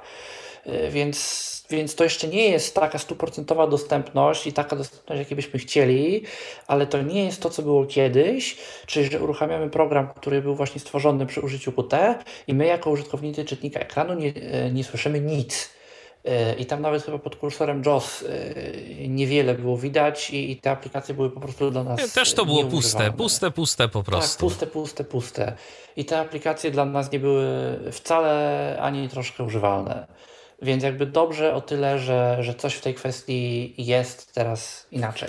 Tak, bo i wersje QT się zmieniają i w tych kolejnych wersjach tam zaczęło być y, lepiej, jeżeli chodzi o dostępność. To masz rację. I oby ten trend się utrzymał. Ale skoro Mikołaj już jesteś przy głosie, to jakie drobne informacje ty przygotowałeś? Tak, o właśnie już, o właśnie tutaj. E, I tak, Eric Damory e, opuszcza Freedom Scientific. E, człowiek, który przyczynił się w dużej części do tego, jak dzisiejsze screen działają, jak dzisiejsze czytniki ekranu wyglądają. Człowiek, który stał w jakiejś części za takimi na przykład nowościami i takimi pomysłami, wynalazkami jak bufor wirtualny, czyli mechanizm, dzięki którym możemy jako osoby niewidome przeglądać strony internetowe, e, takimi mechanizmami jak na przykład klawisze szybkiej nawigacji, e, no, czyli te klawisze na przykład H po nagłówkach, K po linkach e, i tak dalej. I za jeszcze kilkoma innymi. Tutaj też do artykułów Chrisa Hofstadera odsyłam po więcej informacji. Mm, New York Times poinformował, że zatrudnił człowieka, którego zadaniem będzie uczynienie grafik oraz wizualizacji oraz wszelkiego rodzaju tych takich interaktywnych y, widgetów, które się teraz w artykułach newsowych zamieszcza, bardziej dostępnymi, no bo w tych czasach to już się tak robi bardzo często, że mamy artykuł, powiedzmy, przedstawiający wzrost przestępczości y, na jakimś tam obszarze. Y, no i tam, gdzie w prawdziwej takiej drukowanej gazecie byśmy dostali mapkę, tam na przykład w gazecie komputerowej i na stronie internetowej dostaniemy mapkę ze suwakiem poniżej, po której, na którym możemy sobie ustawić rok i dostaniemy jakieś takie pola, na przykład do zaznaczenia, które tam typy przestępstw chcemy e, sobie tam oglądać. Czy wszystkie, czy morderstwa, czy kradzieże. I tak się e, w wszelkiego rodzaju serwisach z wiadomościami najnowszymi czasem robi. No i teraz chcą zrobić to dostępne. Bardzo fajnie, że chcą. Nowości pojawiły się również dostępnościowe w Chrome OS-ie i to są nowości dotyczące głównie osób słabowidzących. Chrome OS, przypomnijmy, system operacyjny na takie tanie komputerki system tworzony przez Google, oparty w dużej części na przeglądarce internetowej e, Google Chrome. E, w krajach zachodnich, tam gdzie zeszyt i długopis w szkołach przeszedł już do lamusa, system bardzo popularny właśnie do nauki, no bo uczniom takie laptopy można dać. W razie jak się taki laptop zniszczy, to tanio jest go wymienić, a system też pozwala właśnie na dość fajną kontrolę jego zdalną przez administratorów takich instytucji, no i sprawdza się do, do takich zastosowań typu właśnie notatek, notatki, sporządzanie notatek, uczestniczenie w jakichś spotkaniach zdalnych, korzystanie z takich prostych narzędzi internetowych typu, nie wiem, kalkulator, słownik, encyklopedia, strony książek, y, oglądanie jakichś filmików na YouTubie. Y, nie wiem, nie, nie będziemy na tych komputerach jakichś nie wiadomo jakich gier uruchamiać, ale do takiej pracy właśnie, zwłaszcza z narzędziami Google'a, które się z tym systemem bardzo dobrze integrują potrafią nawet działać na przykład offline, to on się sprawdzi. No i ten system dostał właśnie nowości dostępnościowe. I co my tu mamy? Mm, mamy e, dostępność nowości głównie w powiększalniku w dwóch jego trybach. E, w, tryb dock, w trybie Docked Magnifier, czyli ten powiększalnik zadokowany, no, czyli mamy jeden panel, który wyświetla nam powiększoną konkretną część ekranu i cała reszta ekranu wyświetlana normalnie. Możemy zmienić sobie rozmiar tego panelu od teraz, a w trybie, gdzie widzimy tylko część ekranu, ale za to widzimy ją powiększoną i to jest jakby na cały ekran, e, rozlana na cały ekran powiększona. E, możemy sobie za pomocą skrótów klawiszowych e, Ctrl, Alt i strzałki przesuwać jaką część ekranu chcemy widzieć i jaką część ekranu chcemy mieć powiększoną. I to tyle, jeżeli chodzi o małe newsy. Wakacje w pełni, a Polski Związek Niewidomych przygotowuje dostępny katalog atrakcji turystycznych. Więcej o tym Paulina. Zgadza się. Ten katalog, co prawda, bardziej dotyczy muzeów, skansenów i innych tego typu mm, atrakcji bardziej związanych z kulturą ale też może być dla nas jakimś fajnym wyznacznikiem, jeżeli planujemy gdzieś e, urlop, czy, czy nawet po prostu byśmy chcieli ze swojego miejsca zamieszkania gdzieś niedaleko wyruszyć i coś mm, nowego odkryć. No to mamy tutaj e, podział na województwa, możemy sobie to przeglądać. Jak wejdziemy w konkretne województwo, to też możemy sobie to filtrować po udogodnieniach. Mamy tam mm, audiodeskrypcję, e, przewodnika, E, nie, zaraz. E, audiodeskrypcja, makiety, tyflografiki i więcej. Mm, I możemy też zgłosić e, taką, załóżmy, instytucję, atrakcję, której tutaj nie ma. No i właśnie możemy tutaj zamieścić opis, powiedzieć o udogodnieniach, dać jakieś formy kontaktu, adres i tak dalej. No i cóż, szczerze mówiąc, nie ma tutaj tego zbyt wiele, szczególnie, że no, nie wiem, czy ten katalog jest na tyle nowy, czy, czy po prostu mm, to jest jakoś tak na szybko robione, ale jest trochę literówek w samej stronie. Mm, też niektóre instytucje są, nie wiem, na przykład e, jest dodana instytucja, która ma mm, brak udogodnień, brak opisu, same formy kontaktu, sam adres. Także też no, można to sobie tak przejrzeć, ale nie, nie warto na tym kończyć swoich poszukiwań. To nie jest zamknięta lista. Ale fajnie, że coś powstaje. Jest to jakiś, jakiś może inspirator, mówiąc potocznie. Także, no także, cóż, dobrze, że coś jest. Dobrze, że coś jest i oby ta baza rzeczywiście robiła się coraz to większa. A jak wybieramy się, żeby coś sobie pozwiedzać, to osoby widzące robią zdjęcia, osoby niewidome często wybierają się tam z jakimś rejestratorem, z mikrofonami binauralnymi, y, no i robią sobie taką dźwiękową pamiątkę, pocztówkę. I teraz y, o tych y, właśnie, o, dla tych właśnie osób kilka informacji będzie miał Paweł jeżeli chodzi o nagrywanie binauralne.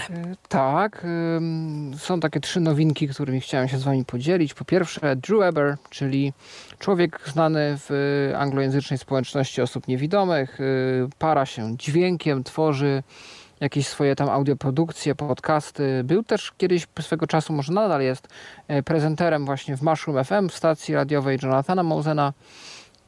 On tam jako Rooster Loop jest znany na przykład na Twitterze. Eee, otwarł swoją nową stronę internetową, na której wrzuca różne nagrania. Nie wszystkie są, zdaje się, binauralne, ale dość sporo jest i jeżeli chodzi o technikę nagrywania w ogóle, nagrywania otoczenia, nagrywania różnych ciekawych zjawisk, to to jest taki blog bardzo prosty w obsłudze, bo adres jest też prosty, drewsound, drewsound.com. Po nagłówkach skaczemy, są tam różne nagrania, jest od razu zamieszczony player, możemy kliknąć play i posłuchać. Na przykład są tam e, sztuczne ognie na 4 lipca, czyli mm, Dzień Niepodległości Stanów Zjednoczonych. E, no więc warto przejrzeć, posłuchać, a nuż coś ciekawego tam dla siebie mm, znajdziecie.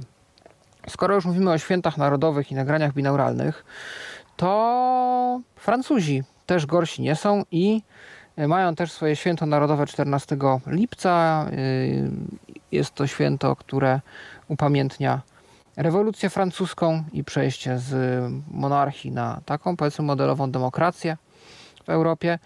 I no, yy, oni też to świętują z sztucznymi ogniami, defiladami i tak dalej. I właśnie takie sztuczne ognie z okazji tego święta zostały uchwycone na kanale i w podcaście yy, Edencast, yy, jeden z takich podcastów właśnie osób niewidomych we Francji. W serii, która nazywa się Le Photo Sonore, czyli dźwiękowe zdjęcie, nie mniej, nie więcej. E, no i jest to takie chyba około 11-minutowe nagranie, e, komentowane w języku francuskim również. Nagrane właśnie tymi chyba najpopularniejszymi teraz dość popularnymi mikrofonami, czyli Sennheiser Ambeo Smart Headset. To są te mikrofony binauralne doczepiane do iPhone'a. No i można posłuchać, jak takie sztuczne ognie, jak taki pokaz sztucznych ogni brzmi. Tam też słychać jakieś rodziny z dziećmi w tle. Więc jeżeli chcielibyście się e, chociaż przez chwilę poczuć jak na defiladzie, czy powiedzmy na obchodach Święta Narodowego Francji, e, to możecie. Możecie sobie włączyć e, to nagranie i posłuchać. Zresztą inne nagrania z serii Le Photo też się polecają, bo to jest taka seria, gdzie co jakiś czas, nie jakoś regularnie, nie jakoś często, ale wlatują jakieś właśnie nagrania binauralne różnych rzeczy.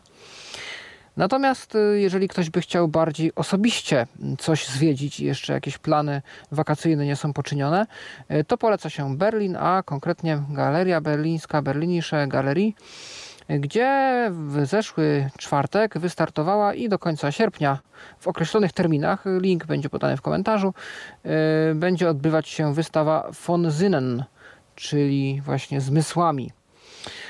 I jest to taka mm, wystawa, gdzie grupy z y, szkoły wyższej w Poczdamie, w Poczdamie i w Darmstadcie no postanowiły się poświęcić takiemu tematowi, jak mm, mm, czy można w sposób niewizualny przedstawić miasto.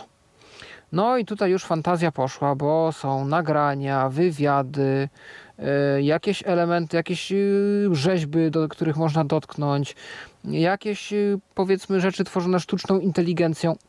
Nie wiem, nie byłem, nie wiem do końca jak sobie to można wyobrazić, ale wiem, że inspiracją jest obraz Otto Müllera e, z 1920 roku zatytułowany Strassenlärm, czyli uliczny hałas. I właśnie studentki i studenci z tych szkół wyższych y, przy współpracy też z osobami niewidomymi E, gdzieś tam e, no, mm, współpracowa- stworzyły właśnie taką wystawę poświęconą temu, jak osoby niewidome mogłyby postrzegać miasto.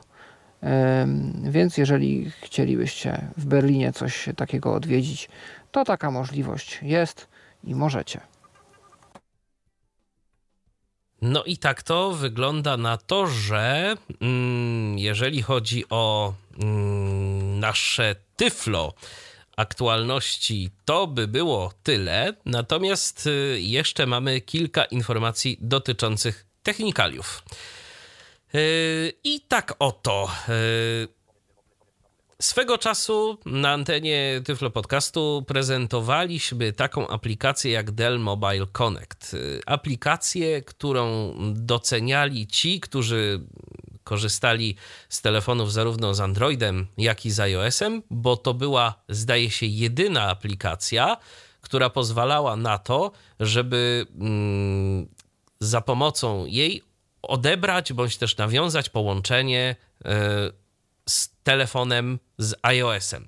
Z Androidem, no to telefon Microsoftu mm, dawał radę, natomiast Dell Mobile Connect za pomocą odpowiednich sterowników także pozwalał na współpracę z systemem iOS. No i wszystko co dobre szybko się kończy. Tu w tym przypadku kilka lat to podziałało, ale teraz niestety szczególnie dla mieszkańców e, naszego kraju to smutna informacja, bo już za kilka dni konkretnie 31 lipca y, przestanie ona działać, y, przestanie być możliwa do pobrania, przepraszam.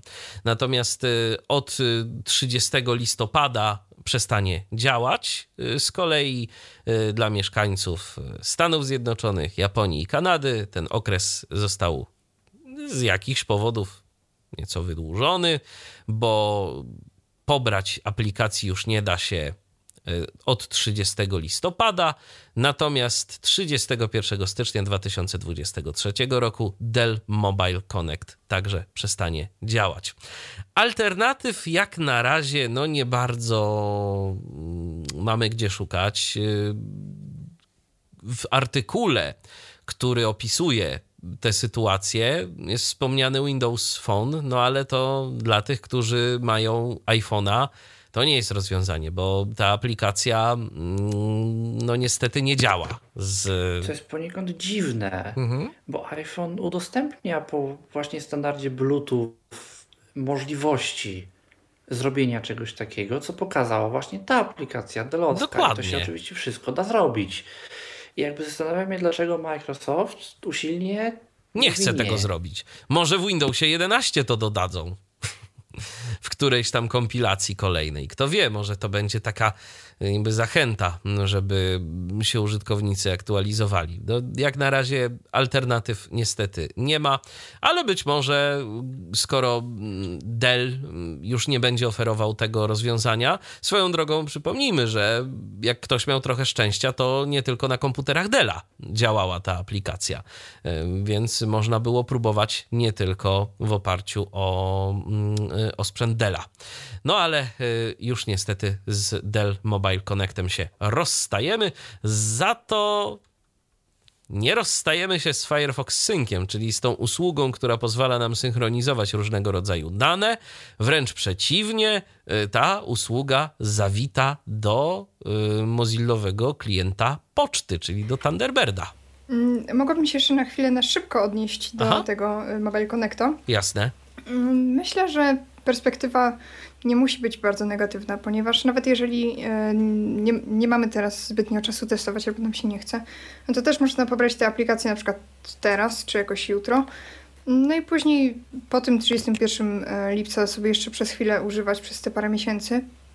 Mm, ale też myślę, że jak już ta aplikacja zostanie wycofana z rynku europejskiego, no to zazwyczaj w próżni zazwyczaj rynek próżni nie akceptuje, więc podejrzewam, że nawet kilka tego typu rozwiązań się pojawi. No to z kolei wpłynie na konkurencyjność, więc. Z jednej może... strony, oczywiście, Paulino, masz rację, z drugiej strony, ja mam wrażenie, że to jest jednak trochę niszowe zastosowanie. I teraz pytanie, kto to zrobi? Oby ktoś zrobił, oczywiście. Ja bym sobie tego życzył, bo to fajne rozwiązanie, dzięki któremu można chociażby sobie pracę ułatwić, ale no właśnie, pytanie, czy ktoś zrobi. Chociaż też nawet jak ktoś zrobi, to też pytanie, czy to będzie dostępne. A, no to już zupełnie inna historia. Tam mam wrażenie, problem jest troszkę inny. Tam są potrzebne dobre sterowniki do karty Bluetooth, która musi wspierać pewne rzeczy. I jeżeli tego nie ma, to chyba byłby problem, żeby to móc w ogóle osiągnąć. No tak, bo to nie ze wszystkim potem chciało działać. To dla, nie bez powodu to było tylko e, na sprzęt Della. Jeżeli ktoś miał szczęście, to mu to działało też na innym sprzęcie. Natomiast no, nie zawsze było to możliwe. Dobrze, słuchajcie, co ma być, to będzie. Teraz tego nie odkryjemy. Zastanawiam się w ogóle, w jaki sposób będzie wyegzekwowane to, że ten Dell Mobile Connect y, nie będzie działał. Czy tam jest jakiś taki przełącznik wygaszający te aplikacje, czy mimo wszystko da się go używać nadal? Mam niestety podejrzenie, że tam bez zupełnie potrzeby został wprowadzony jakiś internet i tam ta aplikacja do czegoś, y, do jakichś kilku rzeczy, których może nie jest w stanie zrobić przez Bluetooth, z tego internetu korzysta, no bo to jest jedyny, jedyny powód, dla którego te aplikacje w ogóle ktokolwiek chciałby wyłączyć, no bo gdyby ta aplikacja internetu nie wymagała jakby jakichś serwerów, no to ona by sobie mogła działać w nieskończoność. Dokładnie. No a tu niestety no, są te daty po coś ogłoszone. Dobrze, Pawle, to przejdźmy do tego Firefox Synca. Co on nam ma dać w Thunderbirdzie? Na ten moment w wersji rozwojowej e, możemy już synchronizować wiadomości, kalendarze i kontakty. Natomiast y, jest do wersji beta, zanim do wersji beta dojdziemy, jest szansa, że się pojawi też synchronizacja ustawień. Myślę, że to jest dobra wiadomość, bo przynajmniej jak tak patrzę na listę Tyflos, to co jakiś czas się przewija to pytanie, jak ja mogę przenieść moje dane z Thunderbirda albo zabezpieczyć przy formatowaniu dysku. No i tutaj problem byłby rozwiązany, bo yy, tak dałoby się to synchronizować w chmurze. Nie jest póki co jasne, yy, czy jest opcja, czy tam, czy będzie w najbliższym czasie, bo chyba na razie nie ma, yy, użycia własnego serwera, własnej instancji Firefox Sync, yy, czyli żeby nie musieć korzystać z yy, tej opcji Mozilla. Natomiast y, wchodzi to i będzie to integrowane właśnie z Firefox Sync. A warto też przypomnieć, że już wspominaliśmy o tym, nadchodzą też klienty mobilne, czy to K9 Mail na Androida, mm, który stanie się Thunderbirdem po prostu androidowym, y, czy też y, klient na iOS-a, który ma być zbudowany zupełnie od nowa. No więc będzie też to synchronizowało się wtedy z telefonem. Fajnie, że ten Thunderbird się rozwija i fajnie, że takie funkcje nabywa. Mówimy o wersji 114. Swoją drogą, czy ktoś z Was y, korzysta z Thunderbirda y, tak na co dzień? Bo ja gdzieś tam słyszałem, i to od kilku osób, że y, pojawiły się problemy z dostępnością po tej aktualizacji do nowej wersji. Na przykład z, uzysk- z udzieleniem uprawnień do Google'a. Chociażby z tą wewnętrzną przeglądarką, że tam jakieś problemy zaczęły się pojawiać. Ale pytanie, czy, czy, czy ktoś z Was działa na Thunderbirdzie? No, działam, ale nie.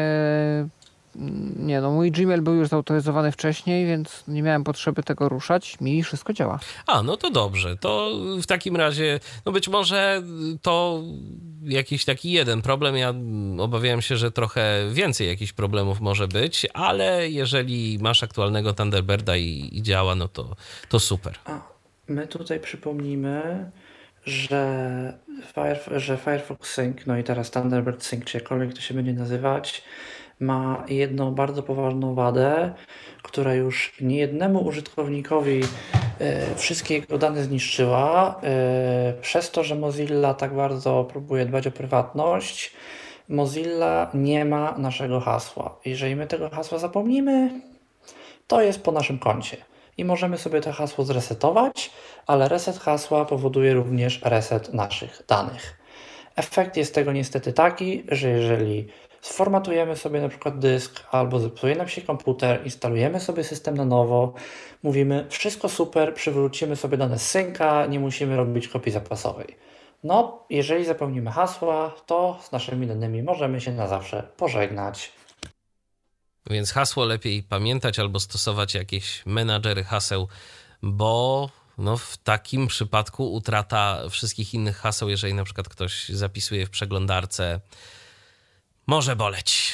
Yy, ostatnia informacja na naszej liście notatek do dzisiejszej audycji dotyczy zmiany mm, nazwy Google Pay. I to też Paweł ma te informacje. Na Google Wallet się zmienia, tak? Tak, Google Wallet, portfel Google, który, bo wcześniej było Google Pay, ono jest teraz wycofywane i w Polsce już też się powoli pojawia u ludzi Wallet.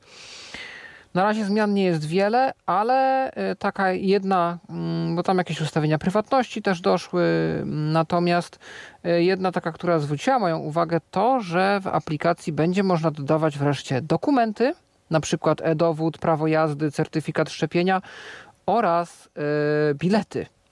No i to jest coś, co miał Apple Wallet, już portfel w iPhone'ie, już długo, długo, długo. No a Google jakoś tak nie bardzo. No i teraz to ma być i, i tu się bardzo cieszę, bo y, mam nadzieję, że Android zawsze jakoś miał większe tu przebicie w Polsce niż e, iPhone ze swoimi technologiami, im, czy raczej Apple. I mam nadzieję, że y, to, że w rozwiązaniu Google zaczną pojawiać się właśnie dokumenty i bilety, jakoś tutaj w Polsce mm, zmobilizuje y, dostarczycieli różnych usług, y, a żeby mm, bilety, właśnie dokumenty były w wersjach właśnie takich portfelowych, a nie tylko PDF-y, bo to będzie z korzyścią dla wszystkich. Jeżeli zacznie się pojawiać w googlowskich, to może też i w aplowskich si siłą rzutu, idąc za ciosem, no więc kto wie, może to będzie właśnie, tak jak myślę, z korzyścią dla nas wszystkich. Miejmy taką nadzieję. I ja w zasadzie mógłbym już pytać, czy ktoś z Was ma jeszcze jakieś informacje, którymi by się chciał podzielić, ale to jeszcze nie teraz, bo dosłownie na chwilę przed końcem naszej audycji połączył się z nami nasz słuchacz Bartek. Witamy Cię, Bartku, dobry wieczór. No tylko z tego co widzę, to masz jeszcze kłopot tutaj z ustawieniem audio, więc chwila dla ciebie i zadam mimo wszystko to pytanie. Czy ktoś z was ma jeszcze jakieś informacje, które znalazł i którymi chciałby się podzielić? No ja nic ze swojej strony. Ja również nic. No i Paulina chyba też nic. No w zasadzie poza tym, że ma się pojawić kolejny Zenfone z serii mm, małych, fajnych telefonów, no to też nic. Okej, okay, no to cóż, y, Bartek widzę, że ma nadal problem z połączeniem audio, więc y, trudno się mówi. Y, Bartku, porozmawiamy najwyżej za tydzień, bo za tydzień również się spotkamy, już wracamy do prowadzenia tyflo przeglądów na żywo, więc za tydzień w środę po godzinie 20 będziemy się słyszeć i będziemy Wam znowu opowiadać o tym, co w technologiach i nie tylko dla niewidomych i niedowidzących ciekawego się dzieje. A na dziś dziękujemy bardzo za uwagę. Paulina Gajoch, Paweł Masarczyk, Mikołaj Hołysz. Do usłyszenia. Do usłyszenia. Do usłyszenia. I mówiący te słowa Michał Dziwisz. Kłaniamy się. Do usłyszenia. Był to Tyflo Podcast. Pierwszy polski podcast dla niewidomych i słabowidzących. Program współfinansowany ze środków Państwowego Funduszu Rehabilitacji Osób Niepełnosprawnych.